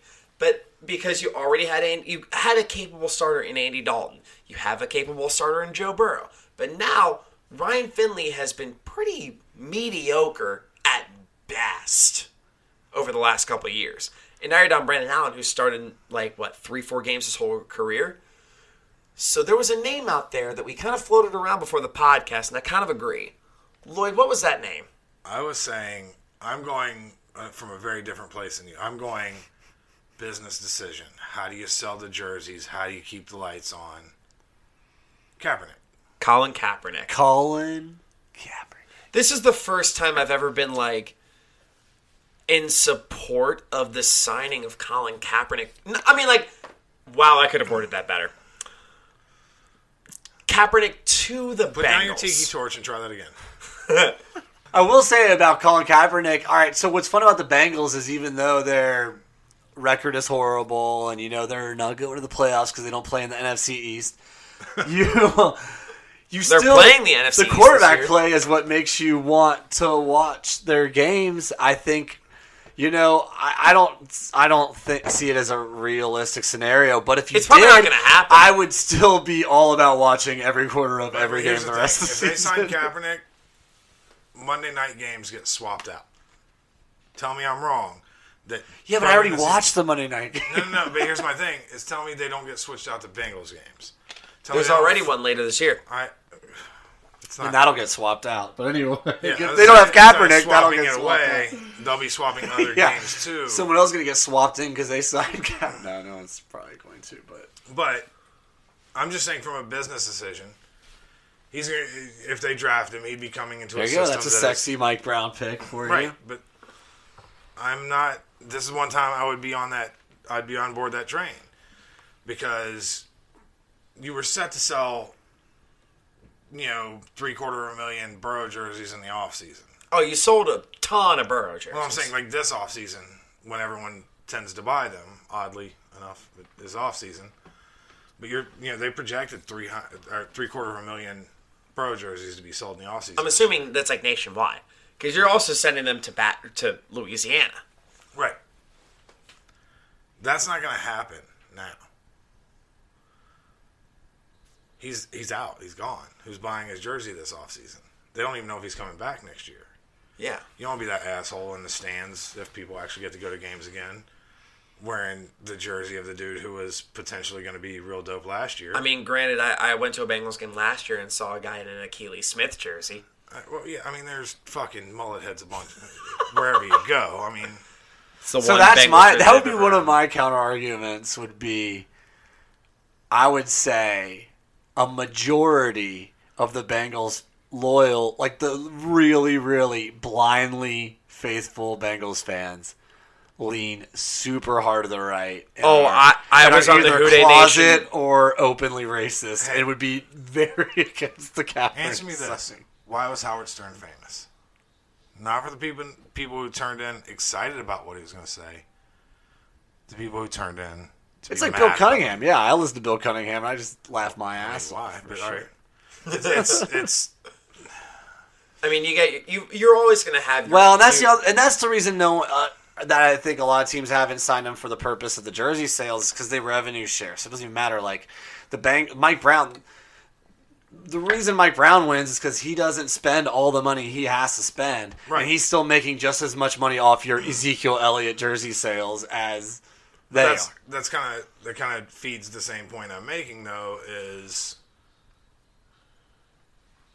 for the money grab, for the spotlight grab, for the if you want to see I go to a game. I think. I, like I like I, I just think I'm in the minority. If if but I would be Kaepernick like, signed- holy, But you're yeah. If not. they signed Kaepernick, I'd be like, fuck it. No one else is gonna. I'm gonna go to. No, a but see, game. I think you're wrong. I, I absolutely think just from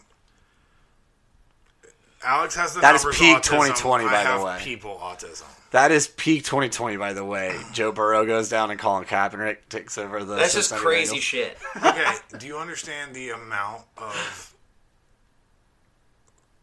Rednecks. no? The amount of just It's not where it's going. again the media. It'd be insane. the- the the cycles that would happen for I and from six months. I would after they go. did that. I would be in the con column for me because like a lot of these guys are so young. I don't think you want you don't want that kind of like circus around. Like if you're not really competing, I honestly just think it was stupid to not have a backup figured out if you weren't gonna. See, I'm going the opposite. I Invest think in a all lot this of money. these, a lot of these young guys that are on the team, which is what we're counting on, and a lot of the guys coming in that would now be excited to be drafted by the Bengals because they've been on Sports Center, they've been on fucking Colin Caltett, whatever, what, coward. That yeah, that fucking nerd. He's he's more fine than people give him credit for. It's just some of the Uh, outrageous things I he like the says. herd. I like the herd. I do like Colin Coward sometimes. I don't like the people that when I don't believe the shit they say, but I get why they're saying it. Like uh Stephen Stephen Smith or Oh, Him and Skip are the worst. They obviously are the guys who just say stuff just to like say something different from what everyone And, like, else his, is like, saying. to, crazy like- Stephen A. Smith voice. Cowherd's just one step down from that. Like as soon as Stephen A. Smith, I had agree. an I could opinion- I could concede to that. The Cowherd is like uh, a watered down. I'm gonna say just re- outlandish. You know, thing. He's not the Howard Stern. He's the Bubba the Love Sponge. And that I reference wouldn't is go so that goddamn far. tight that I dare anyone to challenge me on that. I would That reference say Doug Gottlieb is the Bubba the Love Sponge. I- He's the one No, who's so- against the Washington Redskins Here's the- changing their name. Well, no, no, no, no. See, He's that's- like, But see, Bubba the Love Sponge had that. He was so, he knew how to be controversial, controversial, but not controversial enough to get syndicated everywhere. Like think so that's why I compare him to Cowherd as opposed to other guys like that. Guys like that that take those weird hard stances, they're gonna be like the Alex Jones. Kind of like Nick almost spit take spit taked all over me. like that's either gonna be the let's not talk about Alex Jones. oh I'll talk about Alex Jones for hours. That's one Like of you my- remember uh, Don Imus? Dude, uh, Imus was, I mean, he was a New York radio personality. He didn't have an opinion on anything that wasn't changeable by a fucking write up in New York Post. Like remember for what he said 15 about years the of his career? Yeah. about the Rutgers ba- women's basketball Yeah, he team. learned the term nappy headed hose and used it at a- at the wrong time. Yep. he learned that term four days before he said it, I'm sure. Yeah, all that happens all the time. It's like Right. it, it was just on his word a day He calendar. was fucking 76 years old and he ate mostly applesauce. I- Who gives a fuck what he says? You know, it's kind of like when, like, oh, Paula Dean said something racist. Yeah, we know. She eats fried butter on national television. We don't expect anything different, okay? Oh, the Duck Dynasty guy isn't real hyped on fucking gay marriage. Yeah, figured that one out before you said it. oh shit! Shocked. He didn't, and none So of them are going to be Imus- hyped on I'm Colin saying Kaepernick. something like I was surprised that Imus didn't say something way more racist. Like when I heard what the big thing was about, I was like, "Hey, he's a seventy-year-old white dude who grew up in Jersey. Like, what do you think he was gonna think? Who It knows? wasn't gonna be progressive." Man, I wonder. It, be- it would be crazy to see. Yeah, people what- forget that people forget that these people exist. I don't know. Like, like this is like Cincinnati is middle America. If he was signed by like, say, a team out west, like a team that needs a quarterback, say, say the Broncos. I mean, Drew Lock's fine, but like maybe he could back up Drew Lock or something like that. But this is middle class America where you're gonna get some fucking Huber Heights, some fucking Marietta, some fucking. I'm being oddly specific and for a good Marymount. reason. Indian Hill. Uh, Monroe, Ohio, Lebanon, Monroe. people I mean, you driving go an up hour se- away you go up and tailgating all 75. day. I lived in Lebanon for like. Those people will go away. no, no, no. But here's the thing: they won't. We've seen time and time again. They say Every they're going to time- cancel, and then they're the No, ones on the every NFL boards time there's a talking. Controversy. It's the people who are on the "I'm mad about this" side. They they show up ten times more than the people who are "I'm in support of this." Now, in the current way things are going with the past few years, you sign Kaepernick, you make Bengals fans out of a lot of people nationwide. oh yeah. You just draw in a whole bunch of fans, and you have a year and a half where it matters. and then it goes away. It probably makes the racist happy too, because he goes to the team with the worst offensive line, and they're just licking their chops. Like, and then when he I'll, I'll get hit, to, I'll get to that in a second, but go on, Lloyd. and then but that's kind of where I was going with it. When he gets fucking sacked 37 times in one game against, you know, the fucking Tampa Bay Bucks or some shit, everyone who hates him is so on board. Yeah. Everyone who supports him because of his political stance and blah, blah, blah. oh yeah, there would be prime time games. They'd be a prime time game. That's what I'm every saying. You week, can pretty make much. a media circus. I just, as a Kaepernick fan, I would like to see him go to a situation where he actually stands a chance, like a Hey, team Nick, that runs an Nick, Nick, Nick, offense. Let me stop you right there. You know he's not white, right? Wait, what? He's not going to go to a great. He's not going to go to a. He's not going to the Packers. They're not. hi- I mean, Teddy Bridgewater went to the Panthers. I mean, I don't think that would be. I think that'd be a better situation for him than here. Teddy Bridgewater's not going to last in Carolina. Oh no, he didn't. He's already out. He's already hurt. It's fucking PJ Walker now. Oh yeah, the PJ Walker show. I XFL get that. MVP. You guys are missing But the I'm just- point I'm making. I know. I, I know what you're saying. It's it's yeah. You have the potential to make Bengals fans out of a lot of people around the nation, and piss off Bengals fans that are still going to be Bengals fans five years from now. So can I, well, I'm going to really interrupt you there, but it's like these are people that four years ago said they're going to boycott the NFL. Fuck the NFL, Did but they? they? are still Bengals fans. No, Oh. Okay, so that's okay. they're hypocritical. Well, no, yeah, Right. but- So that's his point. Is like Yes. they're still Yes. going to come out to the games. So my point is, if you can make a media circus for the next eighteen months out of that, and then Bro comes back and they're like, "Oh, we're we're good now, Colin. We got our Yeah. guy back." You've now created a wider fan base for a s- small market team that suffers from small market team problems. Think of how many years in a row half of our coaching staff that does well gets picked off by other teams. AJ Green had a quote where he said he it was six years in and he had not had the same coaching staff for two consistent years of his career. And he was still a Pro Bowler. Right, but again, that's not the we're a small market team. The coaches are going to get picked. They're going to go other places. Nobody's I mean, picking from us lately. well, I'm, I'm saying like, uh, what's what's our special teams? Got Darren Simmons went down to fucking. I Miami sub taught. I for- sub taught for his son. but he, he- No, Ah, I just thought I'd throw that in there. I fucked his daughter. Um, he Talking went- about a one up. he went down to Miami for the same salary he was making here. Why would you do that?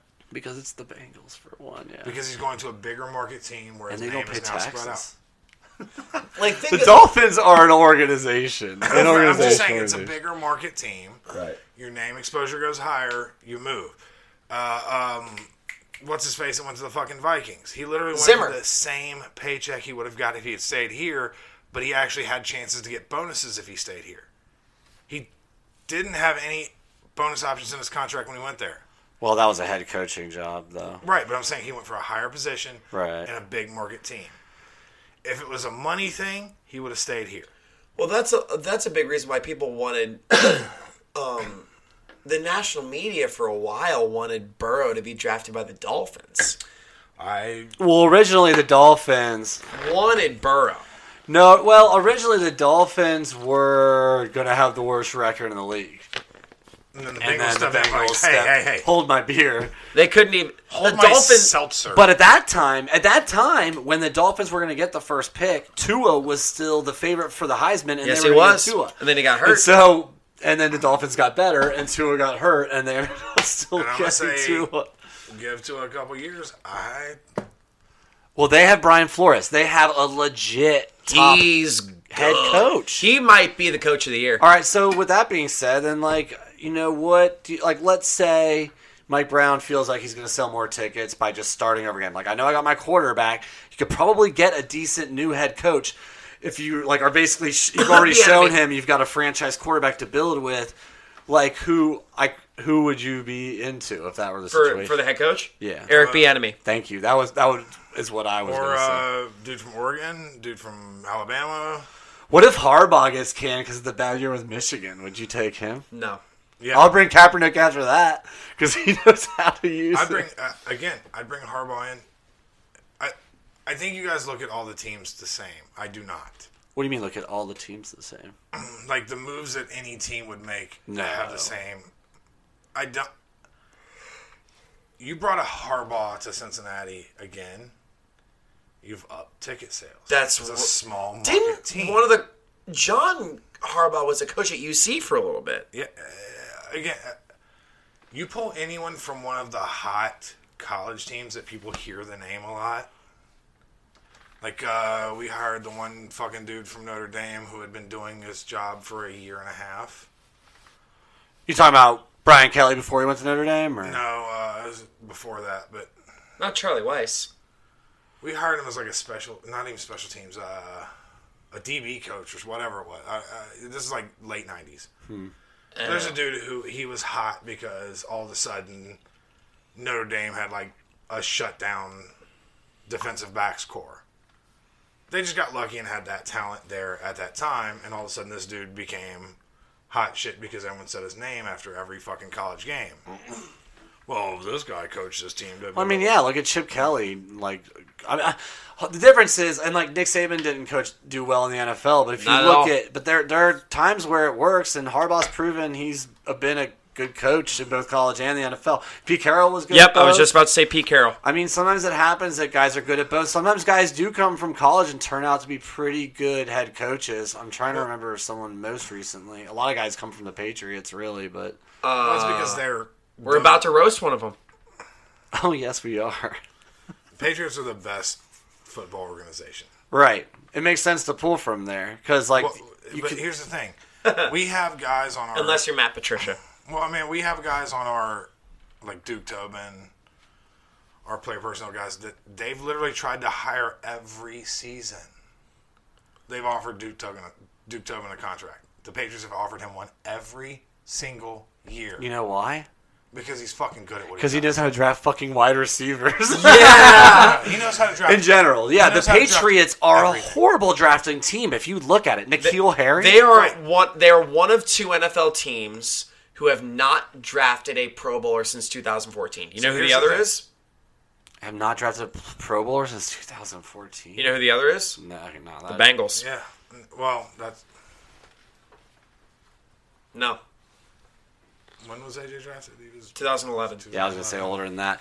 That'll change I- I this was year with trying- Jesse Bates. Oh my god! Because he's going to the Pro Bowl. but so sorry, I had to hear that. No, you're fine. Uh, the the Patriots draft, they go, "What's our best position in this spot?" And I think that's a foolish way to draft. I think it's not panned out for any team that's ever done it. Just ask fucking shit stain that drafts for the fucking Colts. Uh, Uh, Ursay? yeah, that puddle of shit. Just sad sack of fucking wasted sperm. Whatever. Anyway, hey, that's I'm a sad sack of wasted sperm. Hey, he had a pretty good draft this year. He's had some pretty good drafts hold on. lately. Hey, hey. understand? He's not. He literally has not been allowed in the draft room for the past four years. I'll tell you. All right. So with that being said, Frank Reich is just killing it. Look at the Eagles since he left them as offensive coordinator. Oh, and they yeah. have the same personnel. Carson essentially. Wentz has gone down fucking Their hill. whole team really It's 'cause he has has some gone to beers in his hell. Oh man, and and and then you look, yeah, and look at. We're the about to Colts. roast one of the Eagles' rivals. We'll get to Literally, that they, in just a they little bit. booted Ursay from the draft. Like, it was in the contract of their head of player personnel that Ursay could not come in the draft room. That was a part of his Because the I feel like the thing is though is because Ursay would have so much say. He'd be like, "I'm the one making the final Right, call." but he also have so much Evan Williams in his bloodstream that he didn't know he couldn't have spelled call. Like think about Al Davis. Think about I Al would Davis in the rather Raiders not. draft room. He saw I I read I looked up. He saw Jamarcus Russell playing like the Orange Bowl or the S- or the Sugar Bowl or some shit. He's like, "That's the guy I want for our team." Okay, so as a, And then- a- as a student of human psychology, you take a failed college track scar- star and then give him a, a, a voice in the conversation of how a team drafts, and he goes, "I want the fast guy." Yeah, he wants all the dudes who beat him in his shitty wearing a singlet on a track field day. He wants to believe. He wants to be able to prove that speed is so important. Yes. That's what he So, wants to it's do. fragile, And what happened? But does it translate to NFL skill? So Mike Brown's over conservative investment bullshit where he's squandered half of his family's money in the past 30 years. He wants to bet on the be uh, fiscally conservative and don't spend any money you don't have to. How's that work for him? No. You take what a personality is. It and what depends they on your do. definition of success is because Mike Brown bought out the other co-owners in cash. yeah, but one of them was like seventy-two dollars for a Jeff Ruby gift card. Like, no one gave a shit when he did it. Like, I would give up my share of the Bengals for a seventy-two dollar Jeff Ruby gift Right, card. so- Let's be real. That- And that's this is my a team point, that is- was like three years out from a Super Bowl. That's like if you work for Comey and Shepard during the fucking 2008 financial crisis. and we're like, hey, I know some shit. No, Rivers like, no, you don't. It's fine, but I'll I'll I'll buy your stock in something. So when they replace you, So yeah, we got to get to the Giants here because we've been we are at an hour and nine, hour and nine minutes. Big long one. So long it could. We've been at it for so long. We could have really clean balls right now from shaving. That was really What's, stupid. what's one of the most unattractive things about not shaving, Just the fact that you have a forest down there. or just like nose hair, ears hair, Nose hair. Gross, right? No one wants that. No one does. Who can fix that for you, Alex? Uh, Manscaped. Do you think Manscaped could work? I don't know. Tell me about it. I will tell you about Manscaped. Support for fuck you, we like the Bengals comes from Manscaped, who is the best in who is the best in men's below the belt grooming. Manscaped offers precision engineered tools for your family jewels. Jingle balls to the walls, fellas, listen up. Untrimmed pubes are a thing of the past. It's time to gear up and get yourself the gift of shaving this holiday season. I am talking about the Manscaped Perfect Package oh. 3.0. Uh, Nick Mitchell, you are a guest on the pod, uh, owner or manager of Chameleon. Oh, I'm just a manager. Yeah. Is, does Emily own it? No, we don't own it. He wants to sell it to us, but And you don't want to in? I don't know. I don't know if we want to own a bar.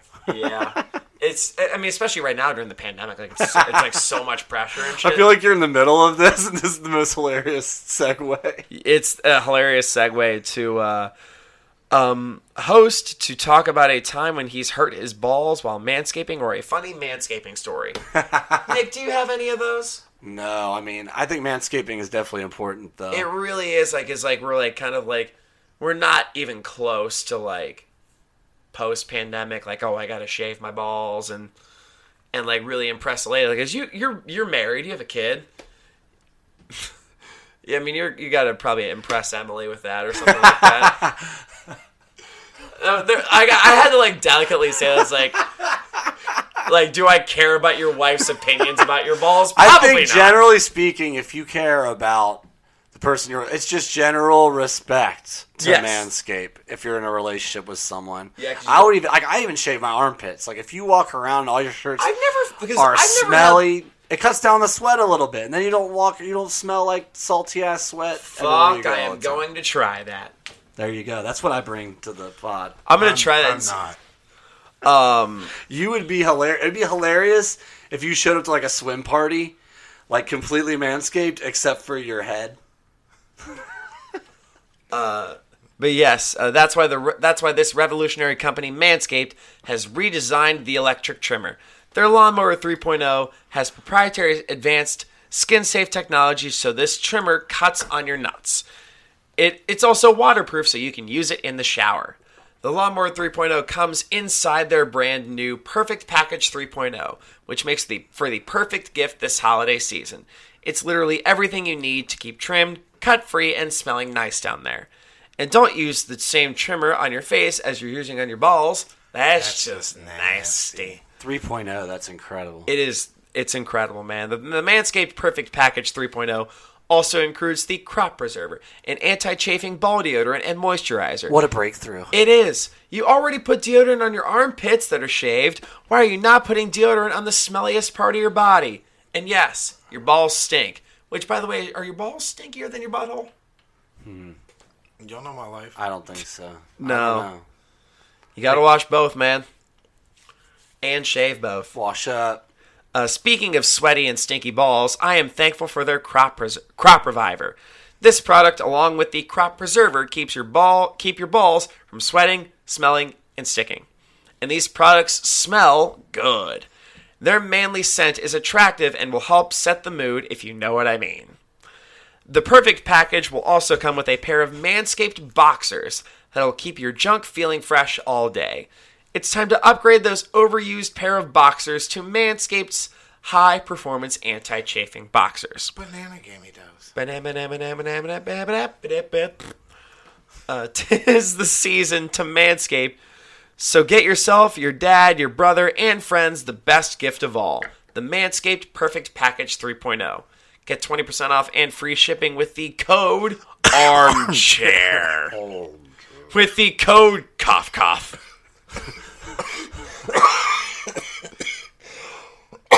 That's what happens when I try to talk too close to taking a drink.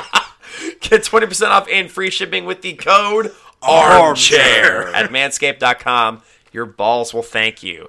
Get 20% off and free shipping with the code armchair at manscaped.com. That's 20% off with free shipping at manscaped.com and use code armchair.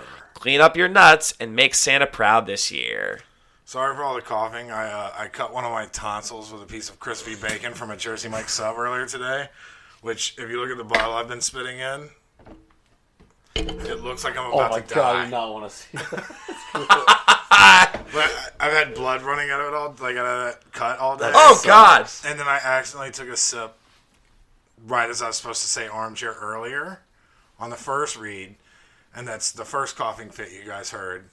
And I've been literally spitting out like red. You can even see it on the side of the bottle. Yeah, yeah. Um, I'm sorry, man.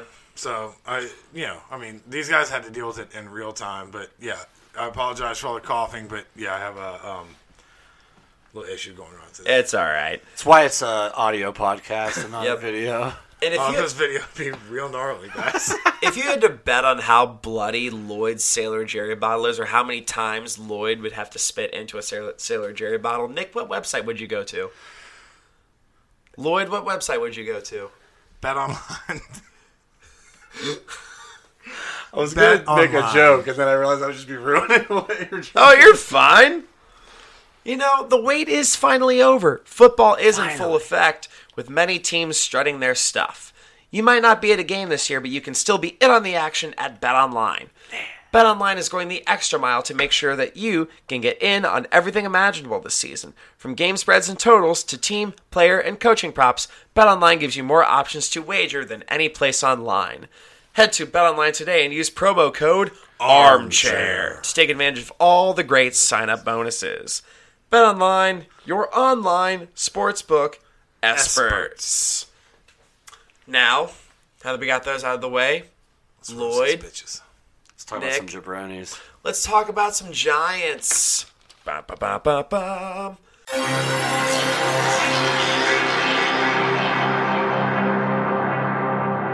We're going to start with uh, the first owner, Steve Tish. What do you got, Lloyd? He looks like uh, Richard Branson, Missouri. oh, I read that wrong. He just looks like some dick that hangs out in Branson, Missouri. You have anything on Tish? I got nothing on Tish. I said uh, Steve Tish was on a, uh season five episode of Shark Tank, and he looks like the guy who was rejected after he pitched the Giants as a football team. and there is another owner, uh, John Mara. He looks like the top half of Mr. Peanut if the bottom half of Mr. Peanut was stuck in a suit.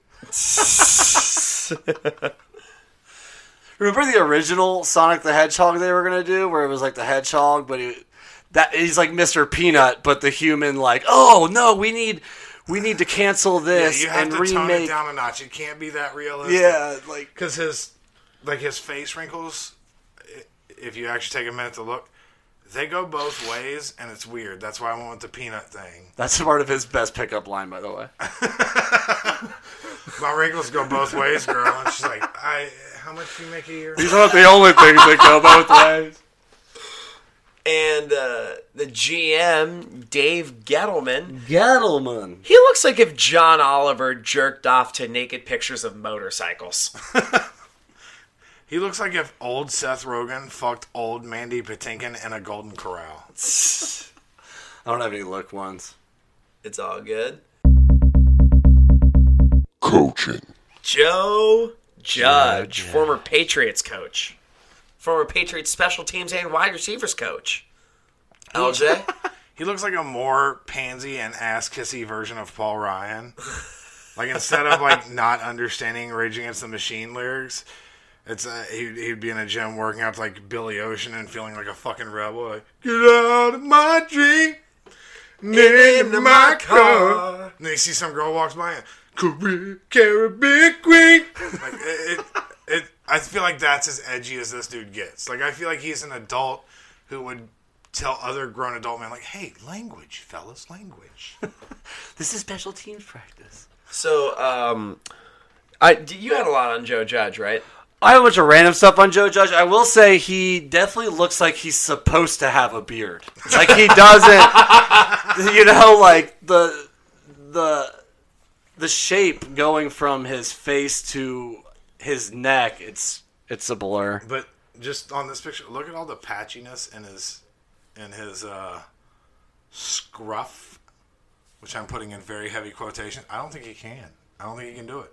Yeah, Yeah, I, can't say it, but I can't either. Yeah, none of us can. No, I'm just kidding. But the other thing I'll say is Joe Joe Judge was born on New Year's Eve in 1981. Okay. So from the day he was born, he like was ruining lives. I mean, I'm sure his parents wanted to go to some New Year's Eve party or some shit, and he totally And probably fucking listened to Billy ruined that. Ocean. Yes, exactly, because it was 19. Get out of my dreams It ju- it just- and it just- into this ambulance. It just dovetailed into what I was. Also, he's never been a head coach or offensive defensive coordinator on any level. No. He's coached special teams, wide receivers, And his and defensive linebackers. coordinator used to be a head coach. And then when his rich daddy died, all of a sudden he became a head coach. Weird. How much more? You got a lot. No, let's get on with Jason Garrett. How about that? Uh, I, I have Is he a I have a next? thing for Joe Judge. Oh, I'm sorry. So no, you're good. Uh, Mark Colombo, uh, former offensive line coach for the Giants, allegedly called Joe Judge, according to a tweet, one of the dirtiest and most offensive names in the English language upon being fired. Which, with my ten minutes of research, I have narrowed it down to the word cunt.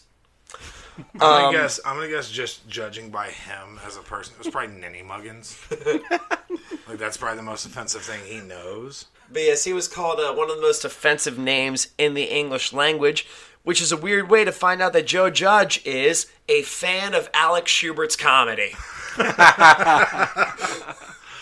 It's like seven degrees to Alex Shearer's comedy. It's seven degrees to the bacon that cut my tonsil and is making me spit blood. Alex Schubert's comedy makes people spit blood. That was more clever than it got. That's okay. Yeah. You had you had, we'll dub it in. you had things on Jay Garrett, right? oh yeah, like we could segue to that perfectly because Columbo. Colum- Colum- I love just referring to him by his last name. He came to the Giants with Jason Garrett. Because Jason Garrett brought him with him. He didn't even make it through the whole first season. Without getting like into an altercation with Joe Judge. He is the STD of the NFL. Like the guy who brought him there didn't even make it through the whole like relationship. but you're stuck with this motherfucker for life. Jason Garrett. Yeah, he goes from being the head coach of the Cowboys to the offensive coordinator. Defensive, of- I believe, right? Who cares?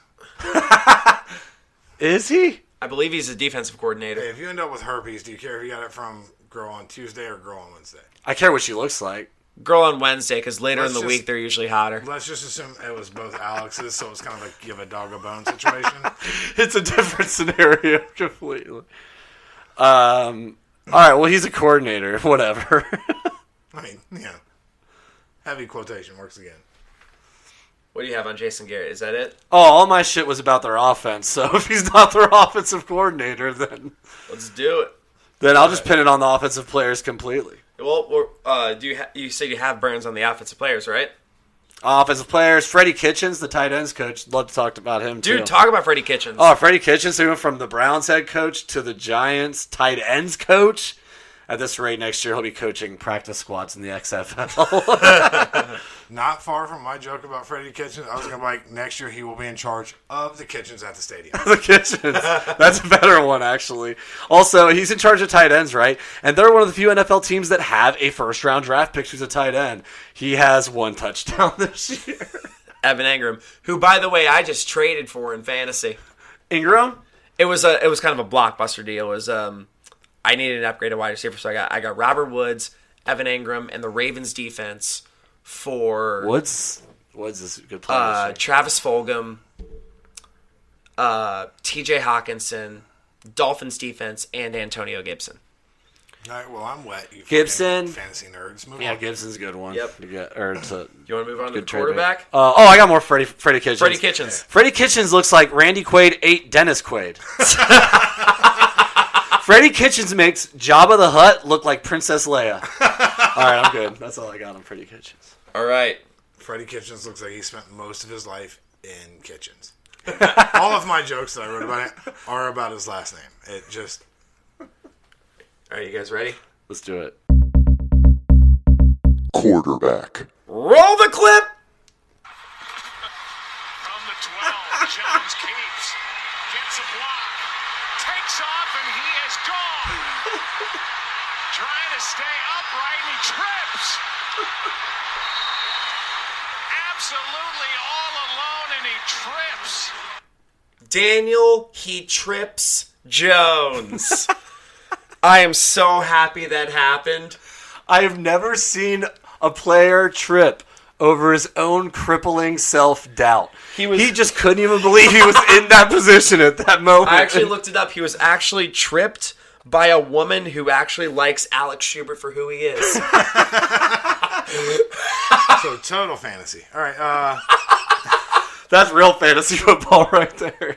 He looks like that dirtbag kid from the movie Kids still hasn't quite yet died from AIDS. Um, Daniel Jones's run against the Eagles was the first time any New York Giants player has had too much momentum. I just I can't believe he like when you're watching that in real time when he fell, it just looked like it did. It looked like he had so little self-confidence that he just like he got so caught up in the moment that he like it's like it's like when when like the guy on the basketball team who hasn't scored a bucket all year and everyone just like clears the way for him to score a bucket and at practice he can make the layup over and over, you know. But now, like, it's opened up. The For him. moment's here. The moment's here for him to do it, and he just can't put it in. And they have to It let just, him it just shoot goes it. right over the fucking backboard. So, so here's a question for you. People like think of Daniel Jones as like he's a decent rushing quarterback, but do you think people know that if that run doesn't happen? Um, I I would argue that in that play, that ship maybe has sailed. Yeah, I think there are people that thought he was like a good athletic quarterback and see that play and they're like, oh, he's just fast and he's not as athletic as I had thought. Because Yeah. I've seen him like even in weeks since then, he had I think it was last week he had a good he had like a twenty 32 yard, yard, rushing touchdown. looked great on that. But that's Looked what I mean. On that fantastic. play, he just looks like he has never been there before, and then he just I mean, is Duke really known as like a good football? oh yeah, there's school? another disc. He went to Duke for football. Yeah, that's like going to the that's like going to New York for football. that is a perfect analogy for this episode, man. And uh, do you have anything else on Daniel Jones? Um, only that my first diss to the running backs is a compliment to Daniel Jones. Let's do it. We're going to get to the backup. Oh yeah, we can't skip Colt Colt, McCoy. Colt McCoy's style of play is approximately as exciting as the name Daniel Jones. Colt McCoy looks like the inmate that edits the prison newspaper. he looks like he was voted most likely to learn to repair the drywall that he punches holes in. All right. Running back time. Oh yeah, sure, yeah. Lily, what's your Daniel Jones burn? I said two words dumpster date rape. He does. Um, he does have that kind of like that that doofy, but also like I'm the shit because he did go to Duke. Well, I I also will point out that my joke about him was literally comparing him to that guy from Kids who date raped a girl. so that is definitely my kid. Running back. Wayne Gallman. Wayne Gallman. What do you got on Wayne Gallman? Wayne Gallman was so good as Barkley's backup last year that in the all season they brought in Dion Lewis, Devontae Freeman, and Alfred Morris to push him back on the I depth know. chart. Three people. And he still has the ba- he's he Think has the about- starting role now. Think about, think about all the needs they needed to address this last offseason, much like the Bengals. And they spent most of that in different backup running backs. I'm just gonna go with how does my dude have Shrek's ears but donkey's teeth? Oh, there is something Shrekky about Wayne Gallman for sure. Um, oh yeah, so my Daniel Jones things was was about the the Giants front. Daniel Jones leads their team in rushing.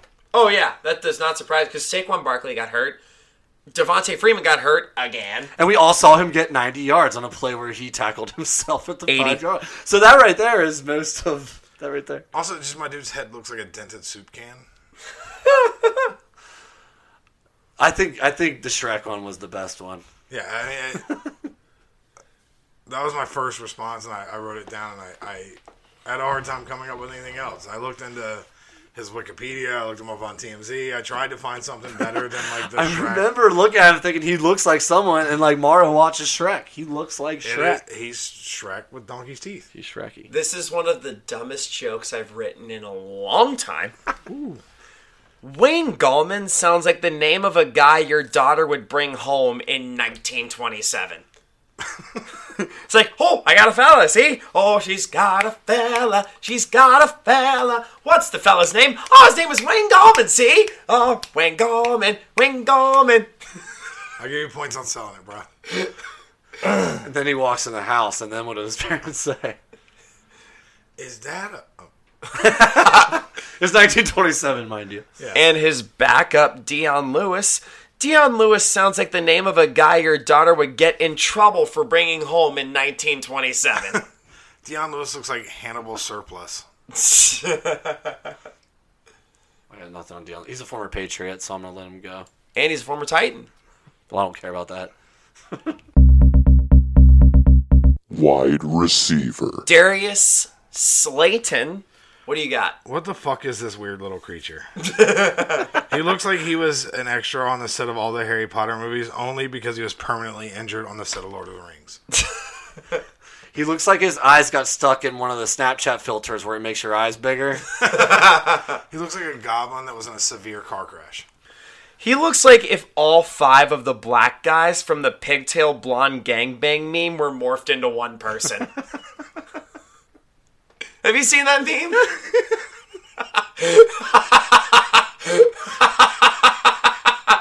Yeah, I, I, I have, and uh, that's sadly accurate. I mean, I haven't, but it's cool because I get to see all of the people Oh, at I'm once showing on you the it now. screen. I'm Oh, showing you God. this now. Oh, he looks like all of those guys. at once. Including the girl with the pigtails. Good call. Good call. Uh, da, da, da, da, da, and his backup, uh, this guy on the other side, probably other side, probably got the guy in the slot, Sterling Shepard. Sterling Shepard. He looks like he would have been a sterling shepherd. He has permanent dumb face. It's like his best skill in the world is waiting around for shit to happen.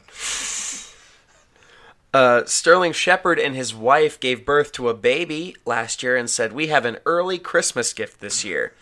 If that Christmas gift came any earlier, it would have turned into a Giants fan." Did that joke bomb? No, a little bit. I thought you were going somewhere with, like with the name Shepard, like he's a shepherd. Yeah, I, I, I, for some reason I did too. I, it just I was saying like if it was a preemie. You know what? Jokes bomb on this podcast no, sometimes. no, it's it's good. It just it was. I think the the the misdirect was not where we were going. So it, you swerved us. That's all. yep. I missed, and that's okay. And uh, third guy, Austin Mack. Undrafted, college free agent out of Ohio State. Good call. That's all. That's all I want to say. He looks like Conor McGregor. like he looks a lot like Conor McGregor, but with his skin tone, he for sure would have been a goner if he pulled any of the shit Conor has outside of the cage. And with his slight build, he would for sure be a goner if he tried to do any of the shit that Conor does in the cage. He looks like one of those guys that gets his hair cut like three days a week, and, and secretly it's because he likes how it feels. Uh, and He likes the attention from a big, strong man. the fourth stringer, CJ Board. What art thou got on CJ Board? I was on the wrong page. That's okay. I'd be bored too if my career was as a bench warmer for my fifth team. he, he was signed to the Ravens prac- practice squad, then picked up by the Titans and put on their practice squad, then picked up by the Browns, put on their practice squad, picked up by the Jaguars, and put on their practice squad. Now he's and the Giants. So he finally found a team desperate enough to throw the ball at him exactly eight times in his entire career as a Giant. Holy shit. That is that's kind of a rough career. Uh, and speaking of rough career, we're gonna make the caboose of this wide receiver core. Hey yo, the Golden Tate Warrior. Golden Tate. All right, Go for it. So Golden Tate. he- all right, let's let's get with the the visual insults too. Let's let's start with that. All right, so do it. Golden Tate dressed up as Takashi Six Nine for Halloween, and his wife went as a cop. He then yelled into the cameras as he walked out of the club that everyone better show up to work or he's snitching. He actually did not show up to practice the next day. I also, this is from the same guy who had security take him out of his locker room after the Giants lost to the Rams, where Jalen Ramsey was reported to be waiting for him outside of the locker room. Saw that. because he knocked up Jaden Ramley's J- Jaden Ramley Jalen. Ramsey's sister twice. No, it's the other way around. Is it? Yes. Okay. Jalen Ramsey knocked up Golden Tate's sister. You're right, you're right, you're right, you're right. And all right, yeah. Well, I got some stuff on that. One of my favorite jokes I wrote last year was about Jalen Ramsey. Yeah, I said that backwards. Sorry about that. It's also the same guy who had his wife stand up for him on Twitter after the fans got rude with him over tweeting about not getting enough targets. Oh, the targets thing. But then for he sure. takes shots at the snitch. Well, here's the thing: is like, yeah, he he leading up to that week, he had said that he was going to fight Jalen Ramsey, like to stand up. It's like, all right, so let me get this straight: you're gonna you're gonna wait till you're at your job. You're gonna we're- you're gonna wait till you're at your job that pays you millions of dollars to violently attack your sister's baby daddy in a fit of rage and violence. Uh, yeah. Right, which he did it on the field where there's plenty of people to break it up. But when Jalen Ramsey was waiting for him outside the locker room, he had security take him out the back entrance. Not surprised. Oh my God. But yeah, I just thought it was stupid that he wanted to handle his inter internal family affairs on the football field at his job. Like imagine you going to work and being like, I'm gonna take everything out on my sister's baby daddy. Like, hey, if this dude shows up to the zoo, I'm fucking him up in front of the Like monkeys. you have millions of dollars. Millions like you wanted if to- you want to track him down, I'm sure I'm sure you can track him down. How about you can definitely pay someone else to do this for you? Exactly. You know Jalen Ram- you know Jalen Ramsey, right? He's a shutdown corner. He's a shutdown corner, but he's also a shit show of a human being. From a DB perspective, he's like if Revis Island was ran by Jeffrey Epstein. Oh yeah, you know why he left? you know why he left Golden Tate's sister? That okay, so I'm gonna say this. That joke I just said about Jalen Ramsey made why your team sucks. And they got a bravo in the comments section. And I'm very happy about that. And Lloyd's like giving me kind of a look right Atta now. baby. It's like you didn't have to flex that. Atta no, no, baby. no, I, I was trying to hear you out. Okay, but what I wanted to say was that Ramsey left Golden Tate's sister for a Las Vegas stripper. So that's the uh, the end of that story. But so man. did Golden Tate. So Golden Tate uh, also was a healthy scratch week nine because in week eight on Monday Night Football he was seen yelling at his coaches, "Throw me the damn ball." so he was a healthy scratch week nine. So um, yeah, so uh, Austin Mack now out snaps Golden Tate. Like he's back, like he's playing again, but he's getting out. Didn't he also like wave at a guy while running into the end zone one week? Probably. He, he makes cool decisions because he is also now dating a stripper from Las Vegas. Wow, that's incredible. But wait, didn't you say his wife like stood up for him on Twitter and all this stuff? Yeah, yeah. Oh, God, And then, I, I should or was that Ramsey? I shouldn't say dating. I should say has been seen with multiple times. Oh, okay. I, I always take the teams and put them into TMZ. There's there's a lot, a lot, a lot, a lot, a lot of shit. Okay, so also, um, he was traded to the Giants, and his first four games as a Giant, he was suspended for uh, performance enhancing drugs. Just want to throw that in there too. No, there's so much. He's a piece of shit. David Sills. Lily, what do you got? It's actually a Bobby joke. Oh, yeah, yeah. Bobby, what do you got? Oh, I said he looks like he would uh, get beat up by you and then apologize to you for it. He looks like agnostic McCaffrey. I'm sorry. Bro, I'm sorry. Please, please don't do it. Looks like Slim Tebow. Uh, another, uh, oh, Nick Gates. I had a fun one for him. Lily, what do you got? It's, imagine going everywhere and people confuse you with Jake Tuss- Jake Tucker from Family Guy, the kid with the upside down face. Oh, that's right. So, bro looks like upside down syndrome. I- I was like, you said Jake Tucker. and It's like I forgot that reference for a second, but I do. I love that show. Yeah, there's an evil monkey in my closet. I don't care, son. I just do not care. Grew up watching Family Guy. We'd listen to the song, and every time I'd do Stewie's little part, and my dad would do the rest of it. There was there, there was the episode where like they were auditioning to play the organ in the church, and then Jake started playing it real bad, and then someone flipped over the music sheet and he started playing some really good shit. Yeah, yeah. My favorite one is when they uh, start the little band and he's like, "Have you ever put butter on a pop tart?" It's so friggin' good. I Get out of the left lane, you stupid Asian bitch. I don't even know why you are there. there's one episode that I don't care how many times I watch it, fucking kills me, and it's Quagmire's Baby. But it's not even the the Quagmire's Baby part. It's the clone, like it's Bitch Stewie. and he's like, when they're in the bath together, and he's like, I did some poos. I, I was in the bath. We did some poos, and then he le- he's like, all right, enjoy your weird bath. Brian walks out, and he's like, he's like. Uh, I told him I did the poos. I know you did the poos, but I told him I did the poo. Like the bitch Stewie character and the that shit. I could watch it every day, and I will still laugh at a lot of those parts. Like, I'll- I finally got Bobby to ro- walk. Well, watch season four of Rick and Morty. Oh yeah. I still have yet to see Rick and Morty. Any of it? I've literally watched it five times. It's my favorite show. I've got I the don't know- tattoo and everything. I don't know how to feel about it because Lily has told me multiple times. She's like, "I'm pretty sure you're just Rick." My dad is Rick. I He's believe the, it. The all-knowing being, and I think I'm Summer, because I'm gonna move to Florida and do something with turquoise.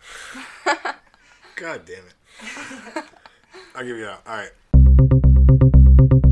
Tight end. Evan Engram, the tight end, who looks like if Colin Kaepernick was retarded. It's so simple. I like it. he looks like a mediocre chia pet. just spread the seeds, add water, and watch it. Uh, try. He's like if Whoopi Goldberg was a professional wrestler. Coco B. Goldberg. I think my original line was Evan Engram looks like a racist drew an unflattering caricature of Colin Kaepernick. Also, again, one touchdown. One. He was a first round draft pick. He's a good athlete too. He's a very good football player. He has the most targets on the team. That doesn't surprise me. But yeah, they're trying to get it. They're trying to prove that they didn't waste a pick on him. But it's not working Like I out said, too well. watch him try. Watch him try. And you said there was a little bit on the backup, Levine Toilolo. Ooh, former Falcon. You picked up your notebook awful quickly there. Yeah, yeah. All right. So I was trying to find. This team is so fucking boring. It was really hard to write Burns. Like, it really was. So I was digging deep on each person.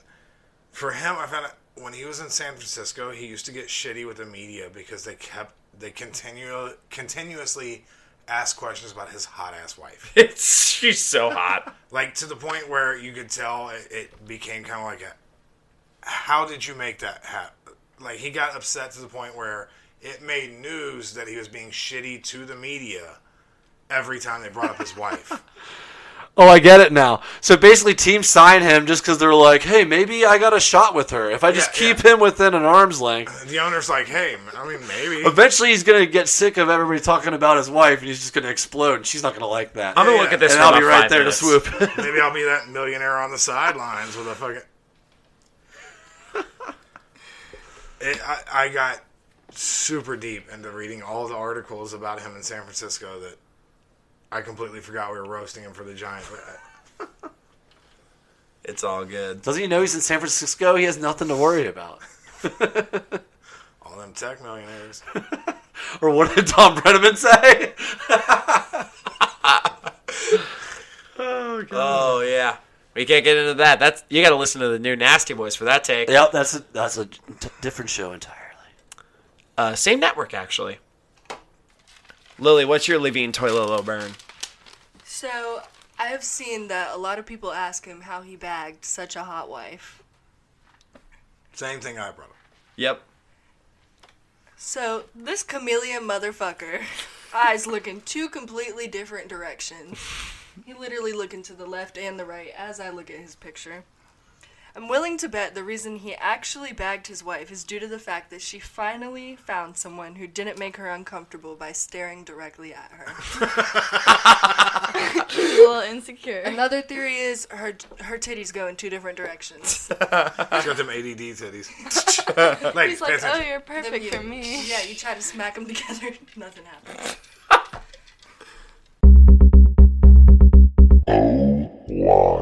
Andrew Thomas, fourth overall pick.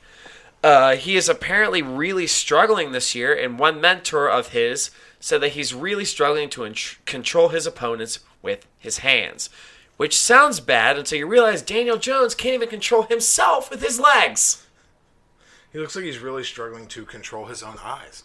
they point in two different directions. That's, He looks like Freeway, like the rapper Freeway. he That's he it. looks like Freeway stopped at Popeyes every day. we'll call him Highway. And It on looks the, like Freeway went to every highway truck stop.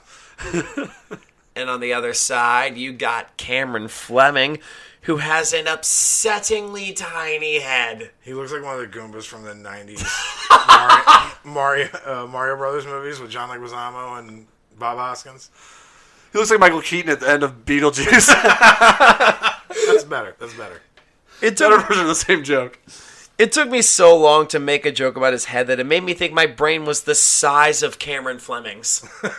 He's the next to go. He's another person who came with Jason Garrett to. That's yeah, because he was a cowboy. There's a cowboy jersey there. Yeah, I mean he. uh So I feel like he's probably one of the next ones to go. Oh, And uh, I like this one a lot. Offensive guard Shane Lemieux. He looks like Greta Thunberg was sponsored by Monster Energy. He looks like someone. All of his pictures look like someone who does not know how to use Snapchat filters. His face looks so swollen. It's like he's allergic to something they haven't figured out yet. He's allergic to his own last name. And on the other side, you have former Bengal Kevin Zeitler. He looks like the love child of Lloyd's autism and Alex's autism. He's the best bagger at Kroger. He's doing so well with this job. And looks I can say that. He looks like he's really proud to tell his wife about how he saved money on the dollar menu at Burger King. He looks like this was the smile where they like they had to do something behind the camera real quick and move their hand. He was like, "Mm-hmm." Someone showed him something shiny. they're like, that's the best the one. cameraman's jangling his keys. And the center. I loved this picture You so picked much. a good picture for this. Nick Gates, uh, his uh, his forty time at the combine was five point four six seconds. Combined that with his hair, I wouldn't be surprised if he actually requested to run it in slow motion. Like "Ah, He looks like me trying to take selfies on mushrooms. I like Nick's quiet laugh where he sits real far back from the microphone. I did think about how that kind of looked like your hair a little bit. Does a little bit. with with like more highlights and shit. He looks like he's just over it, man. He's just so over He's it. like whatever. that is like He looks like he came in like a wrecking ball. no, okay, no, he didn't because Miley Cyrus had short hair. in that video. How did I know you were going to say that? Because I We was both did, 21. because as soon as he started to say something, I watched Nick's shoulders drop as I felt mine drop. Like, well, yeah, he's gonna say something about that. I feel like this photo of Nick Gates right now. Like it's just blowing past you. God.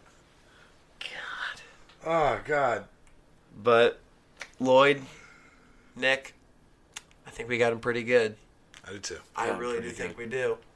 I, I really do think we did. So now it's time for Lily. What's your Cameron Fleming burn?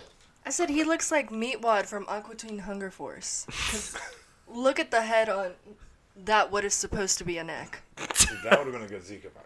Yeah, he, he do look like his mom had Zika virus and she was pregnant with him.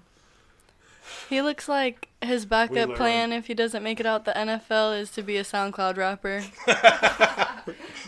Lil Fleming. Little flim flam. Little. I like it. And Lil- actually, you have a Kevin Zeitler and Shaquille Taylor joke together. They're the new faces on the Applejack cereal box because they look like that cinnamon stick and that apple. yeah, you can't tell me that's not them. That's pretty good. That is very good. Look at him falling. Defense. Linebacker David Mayo. Lily, what do you got? David Mayo isn't his real his real name. He's just so unbelievably Caucasian that that's what they call him. Looks like when he's about to have a hot date, he puts a little miracle whip in his hair just for some zing. His hair is greasy. It looks like he does have mayonnaise in his hair. He looks like he practices. joke, thank you. He looks like he. we go know on. some girls that look like that. Oh God. You've been some girl. Me for one. He looks like he practiced kissing on his own picture. He looks like he just failed smiling class. He looks like my driver's license photo. Uh, and linebacker Tay Crowder. Oh boy, you, you Lily. have a few on this guy, Lily. We got a list for bro. Love it. First off, his real name is Duartavius Crowder. Is this guy from the NFL or the Hunger Games? Because goddamn that name for one. Defartavius. His name 100% sounds like a noise that has come out of my ass before. it seriously sounds like an intestinal bacterial infection. Deep Arterius. Tay Crowder looks like he would come up to you on the street and ask you for a dollar. Hashtag anything helps. Why lie? I need beer. Crack rock. Not gonna lie, I just want to get a little food. He looks like he scratched that tattoo into his neck. Prison tats. I got it. He got the LL Bean on his neck. Oh, oh The What is- brand. oh my The, ba- the brand LL Bean. He has LL Bean. Oh, God. How does a black dude have tan lines like that, though? I s- Exclusively at Walmart. I saw a black dude. I'll cut this in the pod, but I, I saw a black dude with a tan line one time, and it rocked my world. You ain't never been to Florida. No, no, no. I understand they can't. Just look at that. Like that little V on his Yeah. chest. Oh, I do see that little V. I was like, He right. got the wife beater tan line. Yeah. He's in the I mean, NFL, yeah, so he Uh, s- might be. I mean, he's an everything beater. I mean, I didn't know the Giants beat anybody, but here we are. Zinger! Seriously though, why he looked like that? Why Tay look like that? Look this. He kind of smiled like the Grinch. Punter Riley Dixon. Oh boy. Oh, he looks like he just got done beating up the water boy, Billy Madison. O'Doyle rules. he looks like he used to steal other people's lunches, not to eat them, just to watch them be sad. Is that is that what you guys got on Riley? Yeah.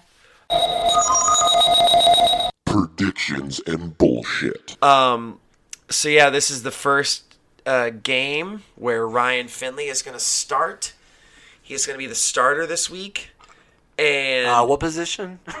uh, you hope quarterback. No, nobody's hoping he's the starting quarterback. No, let's, let's just put That's Drew still Sample- not the right answer. Let's just put Drew Sample in it. But man, this is it's just last week, and I forgot to mention this, last week you watched not only a team, but maybe even a franchise and also a fan base just implode. You watched everything you had built. I mean, granted, is two wins a lot? No. But you watched what little momentum the Bengals had and just you watched it implode the entire in just a matter of moments. And now fan bases the fan base is pissed off. The ownership is like, what the fuck do we do? We gotta stay positive. And Z- I mean, fuck. I feel I almost feel bad for Zach Taylor because it's like if he loses out, he's gone. He killed it with the interview. Like everyone was already upset, and then in the interview when they asked him about the offensive line, and he was just like, "No, I thought the offensive line played great, and I think we're making great strides." And like, obviously, like we were talking earlier, statistically, from a statistical standpoint, they have a little bit made some progress. But when like you're staring at like the defeat of Well, understand- what is the rest of the season, and you're sitting there acting like we feel like we're we're making really good progress right now. The entire fa- that's when the fan base turned on him, from what I, I, can feel tell. like he came out of three meetings where he went, "Oh, my career's over. Oh, fuck, my career's over. Oh, fuck, my career's over." And they're like, "Hey, need you to say some positive shit before we talk to the fans." I think he tried his best.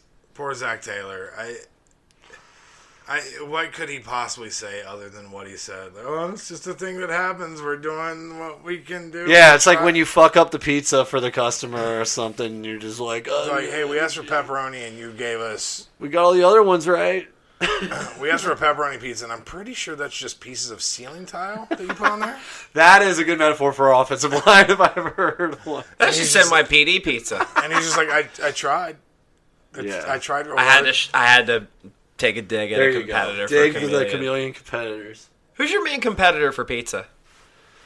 I don't know. Honestly, I feel like Northside. It's like there's enough to go around. Yeah. I don't honestly feel like that's probably we went in that direction. I feel like if you said that to most people on our side, they would just look at you like, "What did you say about her?"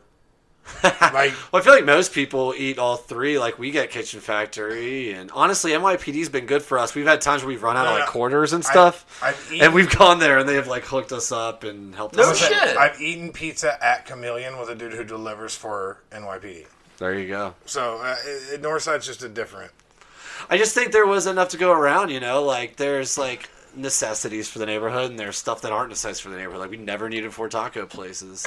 No. Um, like, and there's lots of stuff like that, or just like, you can't just open up whatever you want and hope it works. Like, you know, it has, there has to be a need for it in the neighborhood. And, Yeah. and honestly, like, NYPD, you can't dine in there.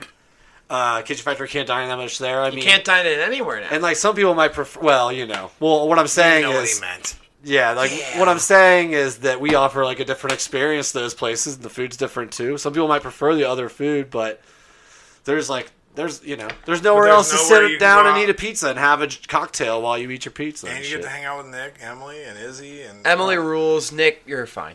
But Yeah, he- he's okay. I don't. know. I put on my special gray sweatpants for him before he came over. oh, the special. I put on some jeans Big for old my sausage. boy. I noticed.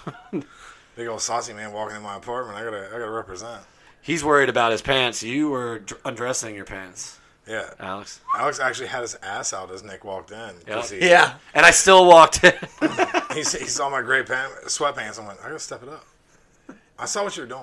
Oh yeah, I was having fun. I was. I've I've mooned Billy before. Don't take the shine off my apple. I'm not going to.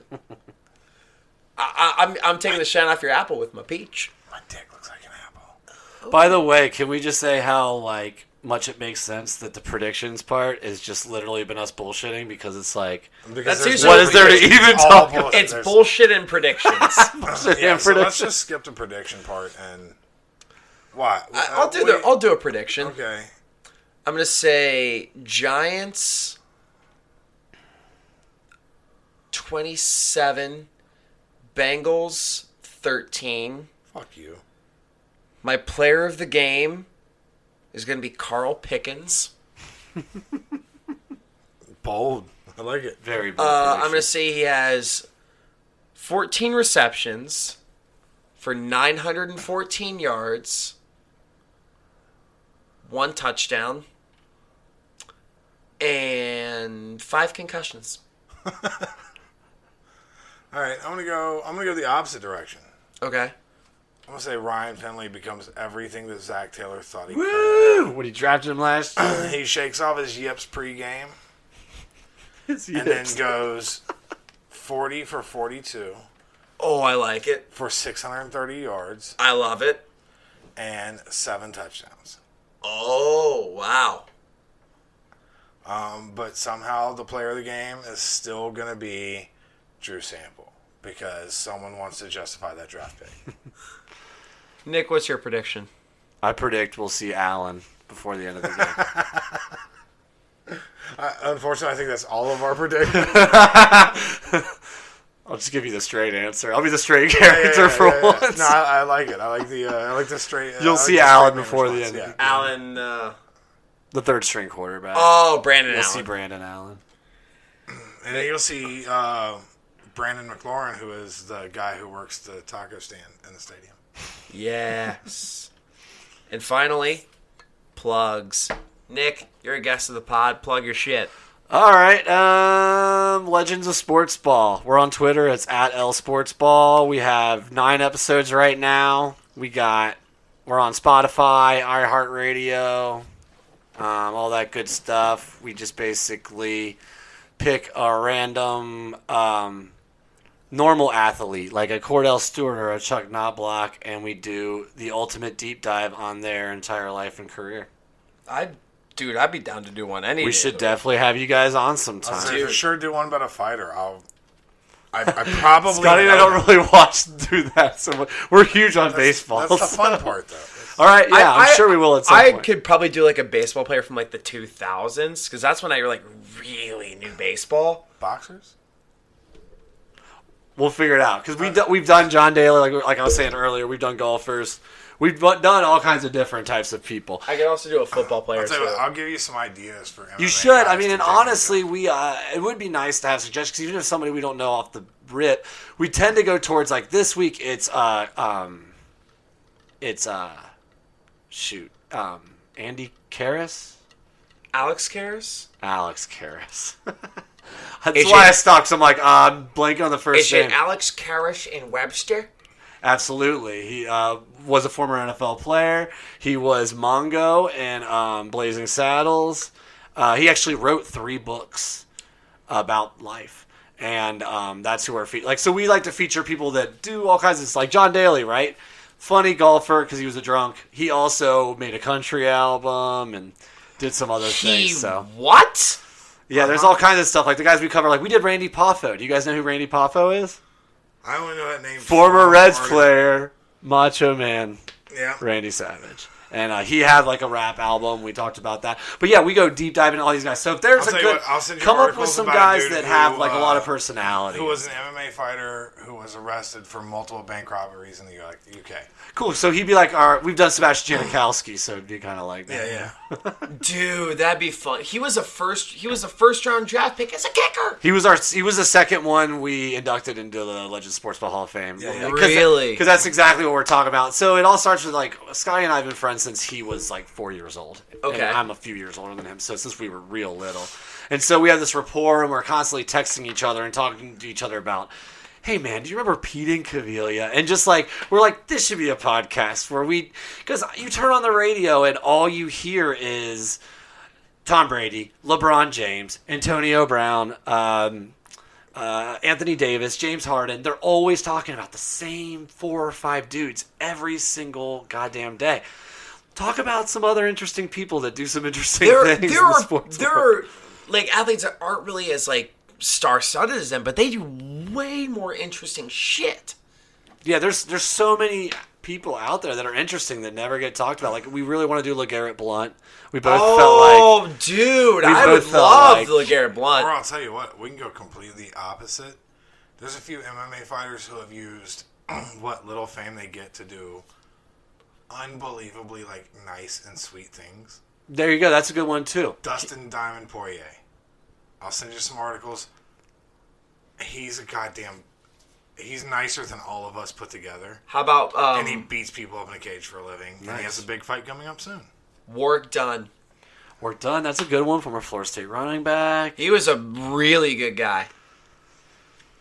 He had a great career, and yeah, he did. Yeah, he did some amazing things. Uh, He, like, is it in built Florida? homes. Yeah, he Yeah, yeah. built homes in Florida. Yeah, he like how? Yeah, he housed people. Jose Rijo. I just learned this when we had um, we had uh, the new Nasty Boys on this past Billy week. and DeVore we and did Lee Jose Kimbrell, Rijo. former hosts and great friends of the pod. There you go. I just thought it was funny that they came on. I came here is all at around the same time, but um, when we when we read the Jose Rijo story, it turns out he built like an athletic facility where he grew up, and um, it actually houses 600 kids, like orphans. That's what a lot of like he's Dom- housing that's 600 what a lot- orphans. That's what a lot of Dominican athletes do. Is like they they come up with these million dollar contracts and they're like, I'm good. I'm going to send a lot of this money to my hometown. Yeah, they really so do. my family can live and so my family can retire. yeah, I, I, I love stories like that, so I always go like real. De- like there's a fighter named Junior Dos Santos, uh, earned a bunch of bonuses for like fight of the night or whatever. All of the bonus money he's ever earned has went into a foundation for bring inner city favela Brazilian kids where they get to train for free for years as long as they keep their grades up. That's really cool. Like- Because like, they incorporate the education into everything too. Because There's a, there's a bunch of weird stuff like that in MMA. that Yeah, I- I man, you would should love definitely to- send me I'd- some leads yeah, because yeah. like we definitely want to feature all all kinds of different stuff. You know, we don't want to just be like baseball and football players every week and stuff. You know, There's got to be basketball players too.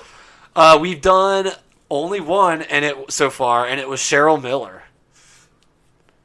Reggie Okay. Miller's That's it. sister. Yeah, yeah. I mean, she scored like we love like we told the story about how she scored like 110 points in a high school game and Yeah, yeah. she was insane like because if you if you're younger you probably didn't know that she almost got drafted to play in the nba like Yeah, the yeah. actual nba She was- teams were gonna draft her to play in the nba She was scouted by legit NBA teams. yeah and um, yeah i just feel like people nowadays should know like i like doing the older people uh, you know that like i that you know maybe this keeps Like, them in the conversation People a that little bit. don't get their dicks sucked as often. Right, guys that, you know, a lot of them had like really interesting careers, or a lot of them had careers cut short, or, you know, a lot of stuff like that. That'd be a really good one. Like a guy that like like a Len Bias in a way.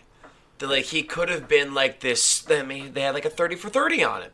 Like he could have been this superstar. This NBA is like player. a jabroni, like, uh, B horror movie version of 30 for 30 is what we do. Yeah, it's like telling stories about these guys, but it is. It's like, the, like we would have done, if there, if it hadn't been done to death at this point, and we had started this years ago, Doc Ellis would have been one of Oh, the first people. Oh, Yeah, for sure. dude. So what Scotty brings to the table is he is a reading machine. He reads books. So he read all the Doc Ellis books. He's read like all the books in the Big Red Machine. So a lot of the guys we go to feature, he's already read books on them, and he's literally just pulling stuff out of the books to write.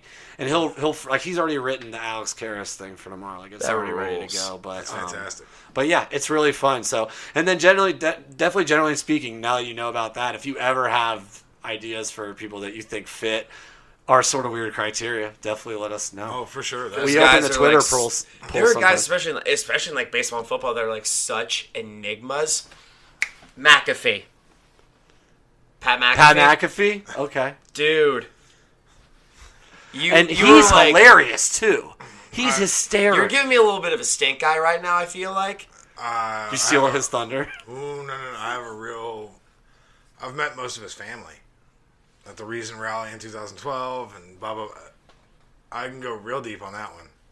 Pat McAfee. I think that is a good one That's a because he's got a fantastic- personality. He's almost like he's like a Justin Tucker type, where like he's got He's an an opera, interesting. Justin pers- Tucker's an opera singer. There you go. Have yeah. you heard? th- Have you heard him sing opera? I think I had it like years ago. It's insane. And he's also hilarious. Like, he, yeah, I don't know. He's That- a yeah. charismatic guy. Yeah, Justin Tucker will probably end up in our Sportsville Hall of Fame. Alex, at what are your some point. plugs? Uh, you can follow me Twitter and Instagram, Big Shubes on that, Alex Schubert on, on the Facebooks. Uh, October or no, wow, it is November, you motherfucker. Uh, December twentieth, I will be hosting, or I'm sorry, I'll be headlining at Wiley's in Dayton. And January 29th, I'll be featuring at Nick's Place Chameleon. Chameleon, January 29th. For uh, Billy DeVore. Oh, Billy I'm going to be DeVore. Billy, I'm going to be featuring for that. I haven't done much stand up recently. It's hard to get out there right There's, now. there's no mics. You, there are. There's like yeah, all the baggage Unless- that comes with it. Unless you're that guy who's Yeah. We didn't even get to him today. We don't need to. well, it's not. Uh, oh, I, I've it's been very few times in my life where from Facebook posts I've wanted to fight a human being. Yeah, I basically don't even check my. I like don't get on there. I post and I leave. I don't. I Scroll. don't want to never. I, I don't want to ever be in another fight in my life. But there's a guy that now. I'm pretty sure if I ever see him, his dentist is gonna be my best friend. his dentist is gonna love me. Yep. So we'll not go on. But all right, yeah. So fuck Dave Sidwell. But my uh, And Lloyd's not gonna wait till the NFL football game to do it.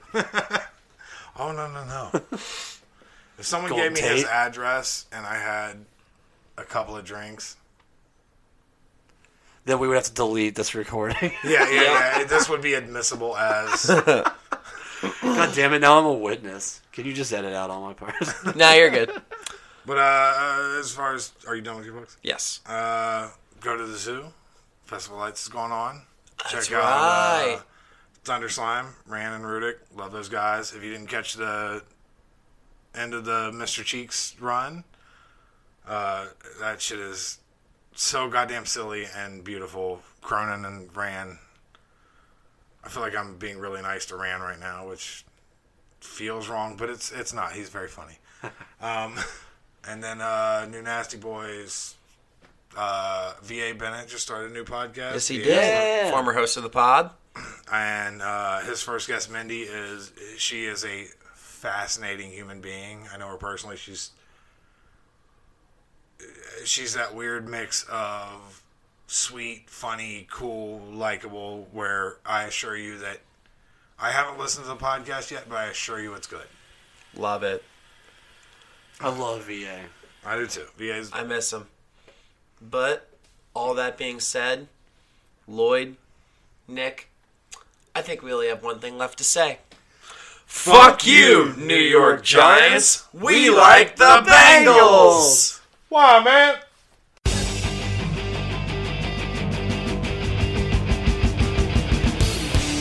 Fuck you. We like the Bengals.